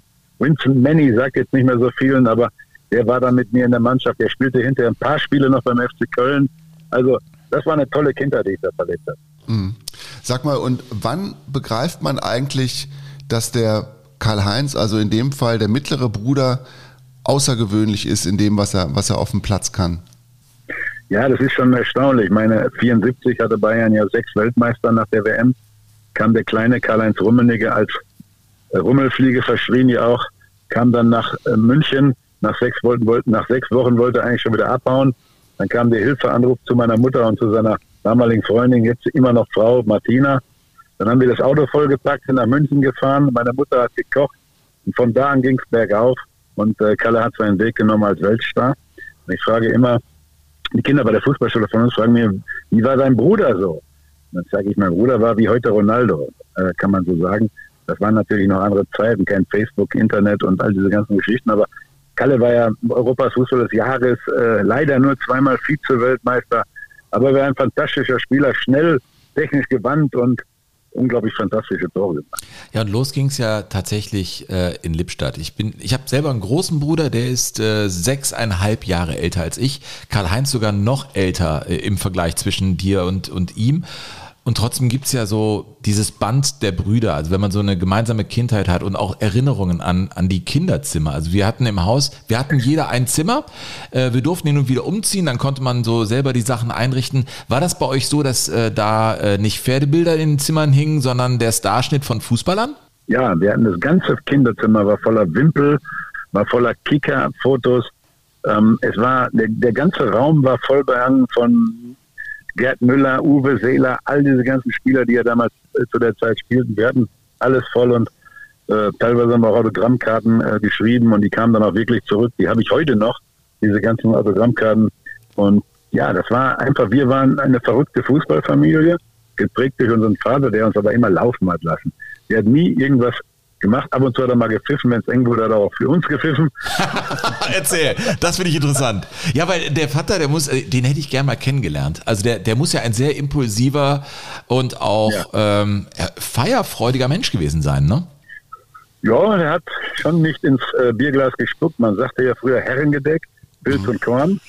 und da hat er reichlich von getrunken. Da haben wir gestern auch wieder darüber gesprochen äh, ja, ist eigentlich mit 69 viel zu früh verstorben, aber wie es halt so ist, unsere Mutter halt mit 74 Jahren. Aber Heinrich war Borussia Lippstadt, äh, das Herz und Seele des Vereins, Kassierer, Platzwart, die Linien abgekreidet, hat alles gemacht. Und ja, dadurch, das hat uns wirklich sehr geprägt und kann man sich vorstellen, in so einer kleinen Stadt wie Lippstadt wird der eine Sohn zum Weltstar und der andere wird auch noch äh, Bundesligaspieler, Nationalspieler. Da war er natürlich, musste an jeder Kneipe anhalten und immer, immer was mittrinken. Das war halt so. Michael, gibt es eigentlich irgendwann, wenn man so groß wird oder heranwächst als Fußballer, gibt es dann irgendwann den Punkt, wo man sich dann nicht mehr mit jemandem wie, wie Kalle dann vergleicht, sondern nur noch auf sich selber guckt? Gibt es da irgendwie so ein Ereignis, wo man denkt, okay, jetzt, jetzt ich?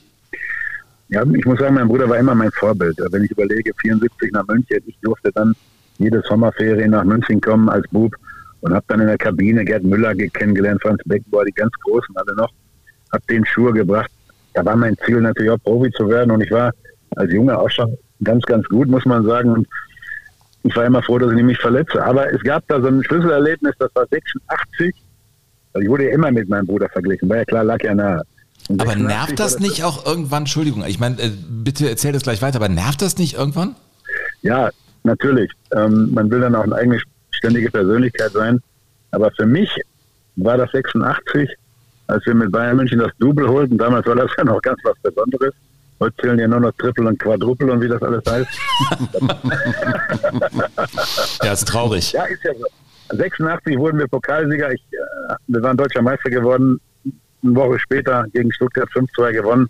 Roland Wohlfahrt machte drei Tore. Ich legte ihm alle drei auf und machte noch zwei selbst. Und da habe ich so gespürt, im Club auch, diese Anerkennung. Kalle war zwei Jahre vorher zu Inter Mailand gegangen. Ich hatte mich durchgebissen und merkte so im Club, jetzt glaube ich, habe ich mich so ein bisschen auch abgenabelt von ihm. Und ähm, das tat mir gut auch, muss ich sagen. Glaube ich auch. Dann bist du nicht mehr der kleine Bruder, sondern der ja. jüngere Bruder. Ja, ich, ja, der jüngere Bruder hört sich besser als der kleine. Aber teilweise heute noch, wenn ich auch jetzt in Lippstadt, äh, guck mal, da kommt Micha, der Kleine. Ne, ich so, ähm, das ist halt so, das kannst du manchmal gar nicht abwenden. Der Kleine, der, einer der beiden Rummenig ist, ist mir am allerliebsten. Michael, es gibt ähm, im Netz einen ganz schönen Film über das Pokalfinale 84 der Bayern gegen Borussia Mönchengladbach, das ja dann im Elfmeterschießen endete und wo du dann äh, angelaufen bist. Ich muss vorweg schicken, Michael, ich weiß nicht, ob du dich erinnerst, aber ich bin ja quasi Anhänger der anderen Mannschaft dieses Tages. Ja, das hast du eben dem Erwin Kremers auch gesagt. Ja, habe ich. Also an diesem Tag mochte ich dich nicht so richtig gut leiden, um es mal ganz vorsichtig auszudrücken. Ähm, aber es gibt diesen, es gibt diesen, ähm, es gibt diesen Film und äh, da wird Karl-Heinz quasi gefilmt, während du diesen Elfmeter reinsenzt, muss man ja sagen. Das, da gab es ja auch keine Zweifel, dass, dass der reingehen wird. Und ähm, der Kalle war quasi da in der Rolle des, ja, ich hatte das Gefühl, nicht mehr des großen Bruders, sondern einfach nur des Mitspielers. Gab es irgendwann diesen Punkt, wo, wo einfach klar war, der Michael ist gleichberechtigt äh, im Club? Ja, es war eine, ganz besondere Situation. Es war das letzte Spiel von Kalle, bevor er zur Inter ging, damals für die unglaubliche Ablösesumme von 14 Millionen. Ich war 20 Jahre alt, wenn ich das Bild heute noch vor mir sehe. Ich war gar nicht vorgesehen für die ersten fünf Schützen. Er hatte den letzten, den fünften gemacht. Es ging dann weiter. Ich hatte die Schuhe schon ausgezogen. Und dann kam er zu mir und sagte, wenn der Norbert Ringelt jetzt verschießt, dann schießt du. Ist mir scheißegal, was Udo Lattek sagt. Du, hol, du holst den Ball und dann, wie es halt so kommt, Norbert Ringelt schießt an Pfosten, mein Bruder schubt mich rein und ich so viel Muffe noch nie wie in meinem Leben gehabt. Bin dann zum Elfmeterpunkt und hatte das große Glück, dass Uli Sude, bevor ich noch am Ball war und schießen konnte, schon in der Ecke lag und ich brauchte eigentlich nur noch vollend. Also das war schon der absolute Vollhammer, muss ich sagen. Der, der, ganze, der Abend ging ja weiter. Durch die Verlängerung konnten wir nicht mehr in München landen. Wir mussten nach Nürnberg fliegen. Wir kamen um zwei Uhr morgens im Käfer an, bis sechs Uhr morgens gefeiert, am Tisch mit Pokal eingeschlafen. Pokal mit nach Hause genommen, nächsten Tag wieder zur Sebener Straße. Also irre, irre. Da warst du 20. Würdest du sagen, ja. das, das war der Tag, an dem du richtig erwachsen geworden bist? Kann man so sagen. Ja, kann man so sagen. Da bin ich vom Jungen, der ich war, der beim Bayern Jugend gespielt hat, zum, zum, zum Mann geworden, glaube ich. Paul Breitner, der ja damals schon seine Karriere beendet hatte, war auch mit dem Bus und im Flieger und kam zu mir und adelte mich. Jetzt bist du auf dem Weg, sagt er zu mir. Ja. Ich habe noch eine Interessensfrage, äh, Michael, in diesem Zusammenhang. Hat Lothar Matthäus an dem Abend auch schon mit euch gefeiert, obwohl er ja noch bei Gladbach unter Vertrag Du merkst, es ist echt eine Wunde beim Burkhardt, ne? ja, du, der Lothar kam, wechselte ja dann anschließend, anschließend zu uns. Ja, ich weiß. Aber ist, du, du, weißt doch, wie es ist im Leben. Keiner verschießt absichtlich einen Elfmeter. Das gibt's nicht. Also ich habe äh, gibt's nicht. Und, und, das, und, zum Glück hat er den ersten geschossen, voll in die Wolken. Den Ball, den Ball suchen sie noch, ähnlich äh, wie bei wie bei Uli Hoeneß in mhm. Belgrad. Ist der Ball ja nicht mehr aufgetaucht. Die mussten dann in, in Frankfurt den Ersatzball. Übrigens Muss man hier gerade jemanden wegdrücken. Warte mal, hier, so, zack. Jetzt, äh, hier, ich werde hier angerufen. So, Entschuldigung. Also keiner verschießt absichtlich einen Elfmeter? Ja, Nein, aber das... verschießt absichtlich einen Elfmeter, aber ähm, es war ja auch der erste Elfmeter. Augenthaler hat dann auch nochmal verschossen. Mhm. Kalle musste ausgleichen zum äh, 5-5 und dann kannst ja auf jeden einzelnen Schützen an, bis Norbert Ringels antrat. Man muss ja sagen, das, das war ja auch, das war ja sowieso, ich glaube, es war, das, es war die, die verrückteste Pokal, wir müssen auch mal ein DFB-Pokal-Spezial machen übrigens, Sven. Da war mit Schalke auch dann. Das war die verrückteste ja, Pokalsaison ja. aller Zeiten. Ich meine, ihr hattet diese zwei Spiele gegen Schalke, die ja beide verrückt waren, das 6-6 und das Rückspiel dann, oder das Wiederholungsspiel war, glaube ich, 3-2 dann für euch in ja, München. Die Gladbacher spielten gegen Werder Bremen und das war, glaube ich, ein 5-5. Nee, es war, glaube ich, ein 5-4. 5-4. 5-4. 5-4 in der Verlängerung. Ich glaube, Hans-Jörg Kriens hat damals das entscheidende Tor geschossen. Gott hab ihn selig. 5-4 in der Verlängerung. Ja, ja genau. Und das mündet dann in so einem Wahnsinn. Also. Ja, dann machen wir das doch einfach. Ich meine, das ist jetzt fast 40 Jahre her, glaub, aber ich habe es immer noch, ich fühle es auch noch. Dann Michael. müssen wir schon auch über Olaf nochmal äh, nachdenken. Und über meine 6 -6. Therapie. Ähm, du, wir haben eben mit dem Erwin Krämers gesprochen. Unser Thema heute sind ja Brüder oder der Titel äh, ist tatsächlich ja. Brüder und ihr seid äh, drei Brüder. Der Erwin sagte, ähm, für ihn wäre es toll gewesen, immer mit Helmut zusammen zu spielen, weil man ein blindes, brüderliches, also die sind ja auch Zwillinge, Verständnis hat und er sagte, dass das im Fußball eigentlich total funktioniert und eine Mannschaft stabilisiert. Das wäre für jede Mannschaft, wo sie gespielt haben, äh, toll gewesen. Wie war das mit dem blinden Verständnis bei euch? Ja, das war auch so. Ich, ich war ja anfangs äh, meiner Karriere in München noch Stürmer. Kalle, äh, damals spielte man ja noch mit zwei Stürmer, heute spielen sie alle ohne eigentlich, wenn man so sieht, ähm, außer Bayern mit Lewandowski vorne. Aber damals, das war ein blindes Verständnis. Bei jedem Eckball, es gibt ein Tor, Eintracht Braunschweig 83, September. Kalle dribbelt sich über rechts durch, ich stehe im Strafraum, warte eigentlich auf die Flanke, kam erst nicht, wollte schon wieder abdrehen, flankte doch noch und dann mache ich einen Scherenschlag. Also heute wäre, wäre das Tor des Jahres, damals nur Tor des Monats, äh, gegen Bernd Franke. Erinnert euch noch den Nationaltorwart? Ja. Und kein, keiner wusste, wie der Ball ins Tor geht. Und das war so eine Co-Produktion zweier Brüder, die einfach im blinden Verständnis durchs Training auch kam. Und das hatten wir schon. Meine, wenn man von Kindesbeinen aufwächst, dann weiß man auch, was der andere, wo der hinläuft, welche Laufwege man hat. Also ich habe auch viel Platz für ihn gemacht, so dass er durchgehen konnte. Er für mich auch, hat mir Bälle aufgelegt. Das war schon eine, eine geile Zeit, diese zwei Jahre und das eine intensive Jahr, bevor er zu Inter ging. Ähm, was ich, ähm, also so wie ich äh, dich kennengelernt habe, ich konnte ja auch mit deinem Bruder mal äh, ausführlicher sprechen, ähm, bei euch so äh, feststelle, bei dem, was ich weiß, ist, dass es ja einen richtigen rummenige Clan gibt, dass es also scheinbar einen richtigen familiären Zusammenhalt gibt, einen, einen Kern, an den auch die Öffentlichkeit überhaupt nicht äh, rankommt. Was ja super ist bei Familien, die so prominent sind. Also allein der Nachname ist ja deutschlandweit ein, ein, eine Riesennummer. Ist es so, wenn ihr drei Brüder euch trefft, gibt es dann immer noch diese, dieses blinde Verständnis und dieses ganz einfache Leben, was ihr eben auch mal hattet in Lippstadt, wo ihr wirklich nur Brüder seid? Also, dass ihr so, ein, so einen geschützten Kokon habt als Brüder? Ja, wir hatten jetzt das große Glück, Wolfgang ist ja 70 geworden und ähm, da war noch Corona ein bisschen ausgeprägt. Wir wollten erst im Restaurant feiern und dann kam Karl-Heinz und Martina auf die glorreiche Idee, lass uns das zu Hause machen, aber auch noch alle mit Test, sodass wir dann mit an dem Abend des 19. November im Haus von Karl-Heinz in Grünwald wirklich fast 40 Leute mit Kinder, Enkelkinder, alle hatten ihre Kinder dabei. Wir haben so einen Spaß gehabt. Also das war, als hätten wir uns, wir haben es ähm, nicht, konnten uns ja alle nicht immer sehen. Das geht ja nicht bei fast 40 Leute aus dem Clan. Aber das war klasse und das war so herzlich. Mit Polonaise endete das morgens um vier und äh, ich würde sagen, wir drei Brüder waren die tagesvollsten. Was für ein schönes Ende, oder? Absolut, ja. Äh, super. Vielen Dank, dass du uns das erzählt hast, äh, Michael. Und äh, dann gute Weiterfahrt nach Dortmund, in die Stadt, die ja vielleicht irgendwie äh, zu unseren Lebzeiten doch nochmal Vizemeister wird, ne?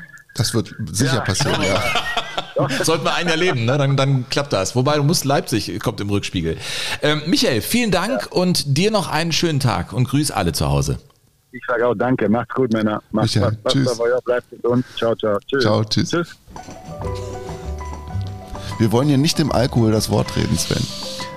Aber ist das nicht cool? Man hat doch direkt das Bild irgendwie im Kopf. Ja. Das ist einfach eine Familienfeier und dann ist völlig egal. ich habe sofort auch irgendwie diese so Konfetti und eine Luftballons, die da rumfliegen. Und ich bin mir sicher, schiefe Schlips, die können steigen. Äh, mir hat Karl-Heinz Rummenigge übrigens im Podcast Einfach Fußball, den ich ja habe, ähm, erzählt, wie er seine Frau kennengelernt hat. Deren Familie hatte eine, eine Disco äh, in Lippstadt und der ist dann dahin und er hat dann sich von ihr bedienen lassen und dann hat er eben vielleicht mit Absicht so den Gin Tonic so verschüttet und so lernte man sich kennen und kam ins Gespräch. Der alte, ja, alte Trick, um, um da irgendwie ins Gespräch zu kommen. Karl-Heinz Rummenigge. Ja, mit der ist er heute noch verheiratet.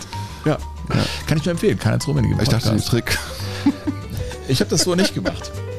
Nein, jetzt ohne Scheiß, das ist eine ganz, wirklich eine ganz, ganz tolle Episode von deinem Podcast. Ich habe das geliebt ich Wirklich finde, toll. Der gibt einem die Möglichkeit, vielleicht Karl-Heinz Rummenigge neu zu entdecken für sich. Ja, auf jeden Fall mal anders zu hören. Also ich hatte das Gefühl, dass er sich da sehr geöffnet hat. Ja, es war auch sehr. War sehr schön. Also äh, bei so mega, mega prominenten Menschen ist es ja manchmal schwer, in der Kürze der Zeit so ein, so ein Vertrauen aufzubauen, dass die auch Lust haben, so Geschichten zu erzählen. Dann ist immer die Kunst, nicht die üblichen Knöpfe als Fragensteller zu drücken, dass die vielleicht zu anderen Punkten kommen. Und wenn das gelingt, äh, dann bin ich immer glücklich. Manchmal gelingt es, in dem Fall war es so. Ähm, ich bleibe jetzt mal kurz in, in München. Bei zwei Brüdern, wir kommen in die, ins Hier und Jetzt, in die Neuzeit. Äh, es geht um die Hummelsbrüder. Oh. Ja. Äh, Papa Hermann, Trainer, ich glaube auch Manager von, von Mats, äh, die waren immer im Prinzip zu dritt unterwegs. Ja, Jonas, der Jüngere, Mats, äh, die spielten zusammen Fußball, waren äh, in München bei den Bayern. Und das Ding ist, dass, dass die so ihre Fußballerkarriere, der Vater hat ja auch gut gespielt, ja, äh, sogar in der zweiten Liga, glaube ich, der Hermann. Und ähm, das Ding war, dass, dass sie so, so eine Bande waren, die zusammengehalten haben und durch ihre Karriere durchgehen wollten. Und Jonas hat mal, das finde ich ganz interessant, beschrieben, wie es ist, wenn man realisiert, ey, mein Bruder kann das einfach noch besser. Das wird ja bei Felix und Toni Groß genauso gewesen sein, ja. Also das ist ja einfach so. Bei Toni, der machte schon ganz früh andere Sachen als Felix und das muss man dann irgendwie akzeptieren. Und bei Jonas war dann auch der Punkt gekommen, dass er bei den Bayern aussortiert wurde und sein Bruder da blieb und er wusste, okay, Fußball ist hier unser großes Ding, wir wollen das machen. Und ich fand den Moment, den er beschrieben hat, als der Bayern-Trainer mal zu ihm kam, also wie, wie das so ist bei diesen äh, Leistungszentren, dann werden die Jugendlichen Jahr für Jahr aussortiert. Es werden ja immer Leute mhm. aussortiert. Und hat er den Moment beschrieben, dass da eben der Bayern-Trainer zu ihm kam und sich dann nach so einer Einheit mit ihm hinterm Tor einfach hingesetzt hat und dann wohl ihm gesagt haben soll, du merkst es doch auch. Ja, und er dann einfach aussortiert wurde und da natürlich geheult hat wie ein Schloss und weil dieser, dieser gemeinsame Weg mit dem Bruder oder zu dritt mit dem Vater, der war an der Stelle beendet und äh, da kommt natürlich auch etwas ins Spiel, du, du willst in etwas total gut sein, aber du, du kommst nicht auf das gleiche Niveau wie dein Bruder und das, das kann schon wehtun. Wobei, äh, der Jonas Hummels hat da seinen eigenen Weg gefunden. Er sagte mal auf die Frage, ob, ob ihn das verletzt hat, wehgetan hat? Tatsächlich nicht, witzigerweise. Also das haben irgendwie viele auch vermutet oder tun es immer noch, aber Mats war schon immer besser. Mats war in der Jugend schon besser, viel, viel ambitionierter. Ich, mir hat es Spaß gemacht. Das ist auch das, was ich vermisse. Also so spielen, in einer Mannschaft sein, alles cool.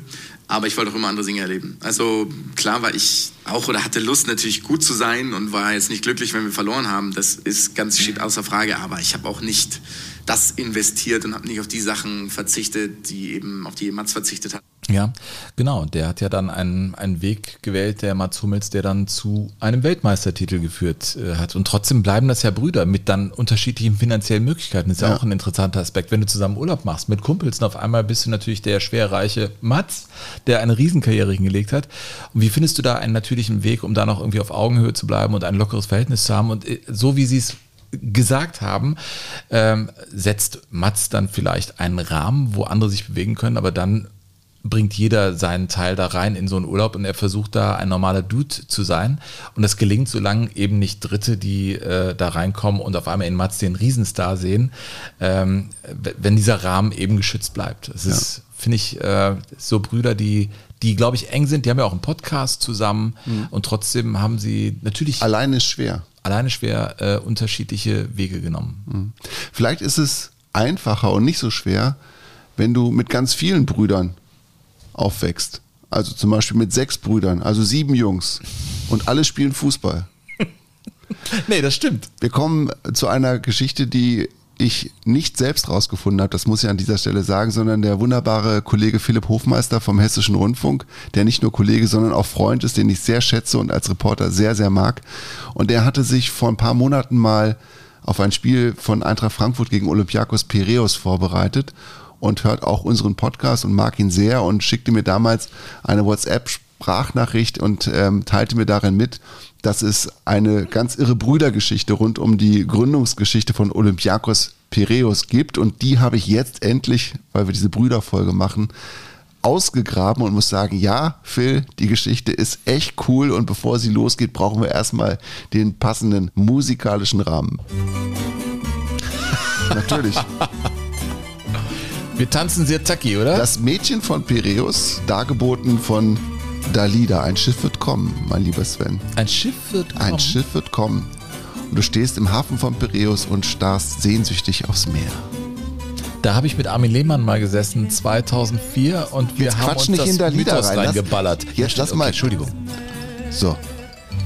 Das Lachen der Matrosen und Küsse, die schmecken nach See, nach Salz und Teer. So. Nach was schmeckt Nach die? Sehnsucht, Salz und Meer. Nach Seetang? Nach Salz Sehnsucht. Und Teer? Du bist so ein Ignorant. Du bist so ein. Und mach's aus, wenn du es nicht hören willst. Nein, ich finde es ja gut. Ich starte sogar nochmal. Warte mal hier. Und es ist auf jeden Fall die Geschichte, um jetzt auch einfach den Bogen wieder zu spannen und auf ein anderes Gleis zu wechseln, die Geschichte der Familie Andrianopoulos. Und es ist gleichzeitig, wie gesagt, die Gründungsgeschichte von Olympiakos Piraeus. Fünf Brüder, Leonidas, Yannis, Dinos, Georgos und Vassilis, haben zusammen bei Olympiakos Fußball gespielt. Vier davon waren Gründungsmitglieder. Olympiakos erst 1925 gegründet. Und die fünf waren die fünf Stürmer. Man hat ja damals noch mit fünf Stürmern gespielt. Und die haben also zusammengespielt, sind dreimal zusammen griechischer Meister geworden und haben den groß, diese, diese großartige Geschichte von Olympiakos im Prinzip ins Rollen gebracht. Was ich mich ja gefragt habe, ist, was war eigentlich mit Stelios und Aristides los? Ne, das sind die anderen beiden Brüder, die einfach nicht gut genug waren. Du hast fünf Brüder, Sven. Yannis, Dinos, Georgios, Vassilis, Leonidas, Andrianopoulos. Und dann hast du noch zwei, die es nicht können. Was machst du dann? Ich weiß, ich weiß es nicht. Ich habe es auch nicht rausgefunden, was mit denen passiert ist. Ich kann nur sagen, die waren nicht dabei. Die waren nicht gut genug. Die haben dann auch ganz schnell aufgehört. Das habe ich zumindest noch rausgefunden. Und dieser Leonidas Andrianopoulos, der ist ganz stolze 100 Jahre alt geworden. Ach. Der hat von 1911 bis 2011 gelebt und sieben Kinder kannst du dir natürlich auch nur leisten Anfang des 20. Jahrhunderts, wenn du Unternehmer bist oder wenn du Räder bist und das ist der Papa Andrianopoulos. Reda, hallo. Natürlich. Wie cool. Ein Schiff wird kommen. So, jetzt hast du das verstanden. Ich hab's total verstanden. Danke. Wie geil ist das denn? Ja. Und das, also Seetang, Schmalz Du bist und einfach, Teer, ne? Du bist so ein, du bist ein Banause. Lalalala. Jetzt hör mal richtig zu. Jetzt lass es noch mal laufen. Ich bin ein Mädchen von Piräus und liebe den Hafen, die Schiffe und das Meer. Das hast verstanden. Der ist ja verstanden. Gut. Ich lieb das Lachen der Matrosen und Küsse, die schmecken nach See, nach Salz und Tee. Seetang, Schmalz und Teer. Ich höre das, ja Mach's. bitte. Nein, mach's okay. einfach aus. Burkhard, sind wir eigentlich durch? Ja, du bist schon lange durch. Ja, well done, well done. Oder hast du hier... Nein, das würde ich an, am Ende der heutigen Folge nicht unterschreiben, well done. Und wenn ihr übrigens äh, uns schreiben wollt, dann bitte an info at. Nein, ey, du verkackst es Ja. nur. Ja. Also schreibt uns bitte. Ja, Ja, info at jogo-bonito.de. Ich habe ja noch was. Hast, bist du schon blank oder was? Ja, ja, ich habe. Du, warst, ja, also du hast ganz viele Zettel mitgebracht, aber es ist nichts mehr Nee, drauf. nee, nee. Also ich kann das Alle leer. Ich alles bin ja im Büro, ich kann natürlich. Sind das die Zettel von deiner Frau, die du da hingelegt hast, damit Ja, ich da muss was ja irgendwas aussieht? hinlegen. Hast du noch was? Ich habe noch eine Geschichte tatsächlich. Eine, die du nicht kennen wirst. Die Geschichte heißt Der Tag der drei Maradonas. Diego Maradona hat ja zwei Brüder gehabt. Die waren beide jünger als er. Der eine hieß oder heißt, die leben beide zum Glück noch, Hugo. Den nannte man El Turco, also den Türken. Und der andere heißt Eduardo, den nannte man Lalo. Warum weiß ich nicht. So, und Diego Maradona war ja so Mitte, Ende der 80er Jahre so auf der Höhe seines Schaffens, muss man sagen. 86 Weltmeister, 87 dann SSC Neapel und äh, erstmals den italienischen Titel geholt und eine Riesennummer natürlich in Europa, auf der ganzen Welt. Super, super, super, super. Alle wollten was vom Diego-Kuchen abhaben.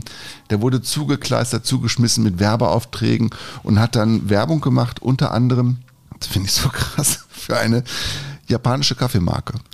Das ist ja klar. Für eine japanische Kaffee. Ja, hat er gemacht. Frag mich nicht warum. Er hat dieses, diesen japanischen Kaffee ja gemacht. Und dafür mussten sie einen Film aufnehmen und dafür hat er seine beiden Brüder nach Europa kommen lassen. Zu den Dreh. Im Prinzip zum Werbedrehen. Die haben dann zusammen gekickt und haben sich dann überlegt, Mensch, eigentlich ist das ganz cool, wenn jetzt die anderen beiden Maradonas auch in Europa bleiben. Die blieben dann auch tatsächlich und der CF Granada hat sich gedacht, Alter, das ist doch cool, wenn wir uns den, wenn wir uns den großen Maradona nicht leisten kann, dann holen wir uns doch den kleinen, Ja, den Lalo Maradona. Und dann haben die einen Freundschaftskick gegen Malmö FF. Wir mussten ja noch ein bisschen Schweden reinkriegen in die Sendung Selbstverständlich. ne, gegen Malmö FF gemacht, ein Freundschaftsspiel und haben dazu auch noch den Eduardo eingeladen, der ist dann auch dahin und alle haben im Trikot von Granada gespielt, obwohl nur Lalo da unter Vertrag stand. Freundschaftsspiel gegen Malmö. Und das muss ein Riesenkick gewesen sein. Bei Malmö FF übrigens auch als Torschütze erfolgreich Martin Dorlin, der später ja in Gladbach ähm, ziemlich spektakulär Fußball gespielt hat, Ja. mit der schwedischen Nationalmannschaft 94 eine super WM gespielt hat, über die wir, glaube ich, auch mal im Detail reden können. Ne? Ja, aber die haben ja das, ähm, das Halbfinale zum Beispiel gegen Brasilien, das war unsere letzte Folge, haben die Schweden da mit 0 zu 1 nur verloren. Und Ja. dann sind sie Dritter geworden. Ja. Weißt noch, Thomas Brolin war doch da Ja, der äh, eine ganz so große Nummer. Der sah aber auch aus wie so ein 50, Autoschieber. 50 Gramm zu viel hat Ja, er ja, auf dem Rücken. ja. Ne? Mhm. Der Diego ja auch später dann, äh, 87 aber noch nicht. Und der ist in diesem Freundschaftsspiel nicht mit der 10 auf dem Rücken aufgelaufen, sondern mit der 9. Und hat seinem Bruder, dem Lalo, die 10 gegeben. Und dann haben die beiden zusammengespielt und dann hat der Diego dem Lalo auch ein Tor aufgelegt und hat dann selbst einen Freischuss noch in den Giebel reingesetzt. Und das letzte Tor war dann eine Kombination quasi aus Granada-Spielen, die einfach auch viel besser gekickt haben, als sie normalerweise spielen konnten, weil einfach diese Maradonas dabei waren. Und die haben das Freundschaftsspiel da mit 3 zu 2 gewonnen. Und dieser Kick wurde gefeiert, als wäre Granada spanischer Meister geworden. Es muss eine irre Stimmung in der Bude gewesen sein. Also, Ja gut, was machst du, wenn da Mar- der richtige Maradona auf dem Platz ey, rumläuft? drei Maradonas in einem Spiel, in einer Mannschaft, die im Prinzip kein Mensch kennt und ein Spiel, an das sie in Grana- Granada heute noch zurückdenken. Großartig, oder?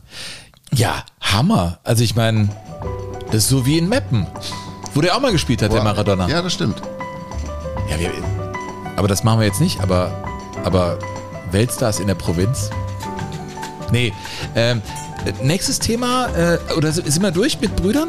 Ich, ich glaube schon nicht. Das war doch heute wunderbar. Es hat mir sehr viel Spaß gemacht, Burkhard. Das ist ja mal was ganz Neues, Sven. Es hat, es hat mir wirklich Spaß gemacht. Ich finde das Büro, finde das so schlecht hier im Büro. Fandest du das so wie im Postamt? Ich habe so Rückenschmerzen. Jetzt meine Knie stoßen ständig hier an dieses blöde Side Sieht echt aus wie so, Sideboard. ein, wie so ein Zollstock, den man so halb Alter, ich, ich komme mir vor wie so, ein, wie so ein Praktikant in der Amtsstube, dem man noch nicht mal mehr einen Katzentisch zur Verfügung man stellt. hört es aber nicht da draußen in Jogo Bonito. ja, das ist man dein hört Glück. es nicht. Das ist dein Glück, dass ich so ein Profi bin. So, also wenn ihr Lust habt, uns zu schreiben, ähm, dann bitte an info at jogo-bonito.de. Wir haben das jetzt die ganze Zeit so äh, verunglimpft fast, ja. Äh, will ich gar nicht. Ich will, dass ihr uns schreibt. Wir haben Lust auf eure Einwürfe, eure Vorschläge. Und das nächste Thema, Burkhard, darüber haben wir äh, heute, äh, was heißt, ein Streitgespräch gehabt.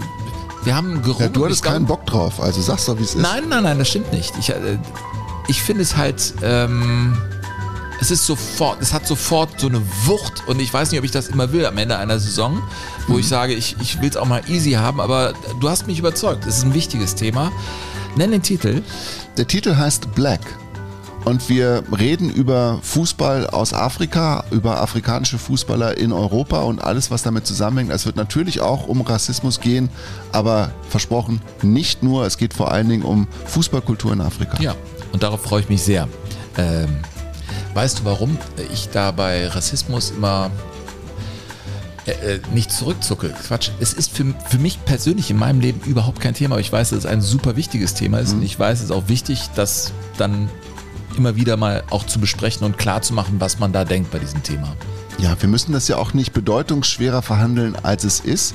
Ich finde, manchmal ist es einfach nur wichtig, auch, es gibt ja unterschiedliche Epochen im Rassismus und das einfach mal darzustellen und zu sagen, hey, das war in den 50ern war es so, in den 60ern war es so und heute ist es eben. Ja, es gibt das Grundgesetz, man sollte da reinschauen und wenn man danach lebt, ist alles gut. Oder? Ja, Also so leicht kann es sein, aber so leicht ist es ja Nein, nicht. äh, ja, genau.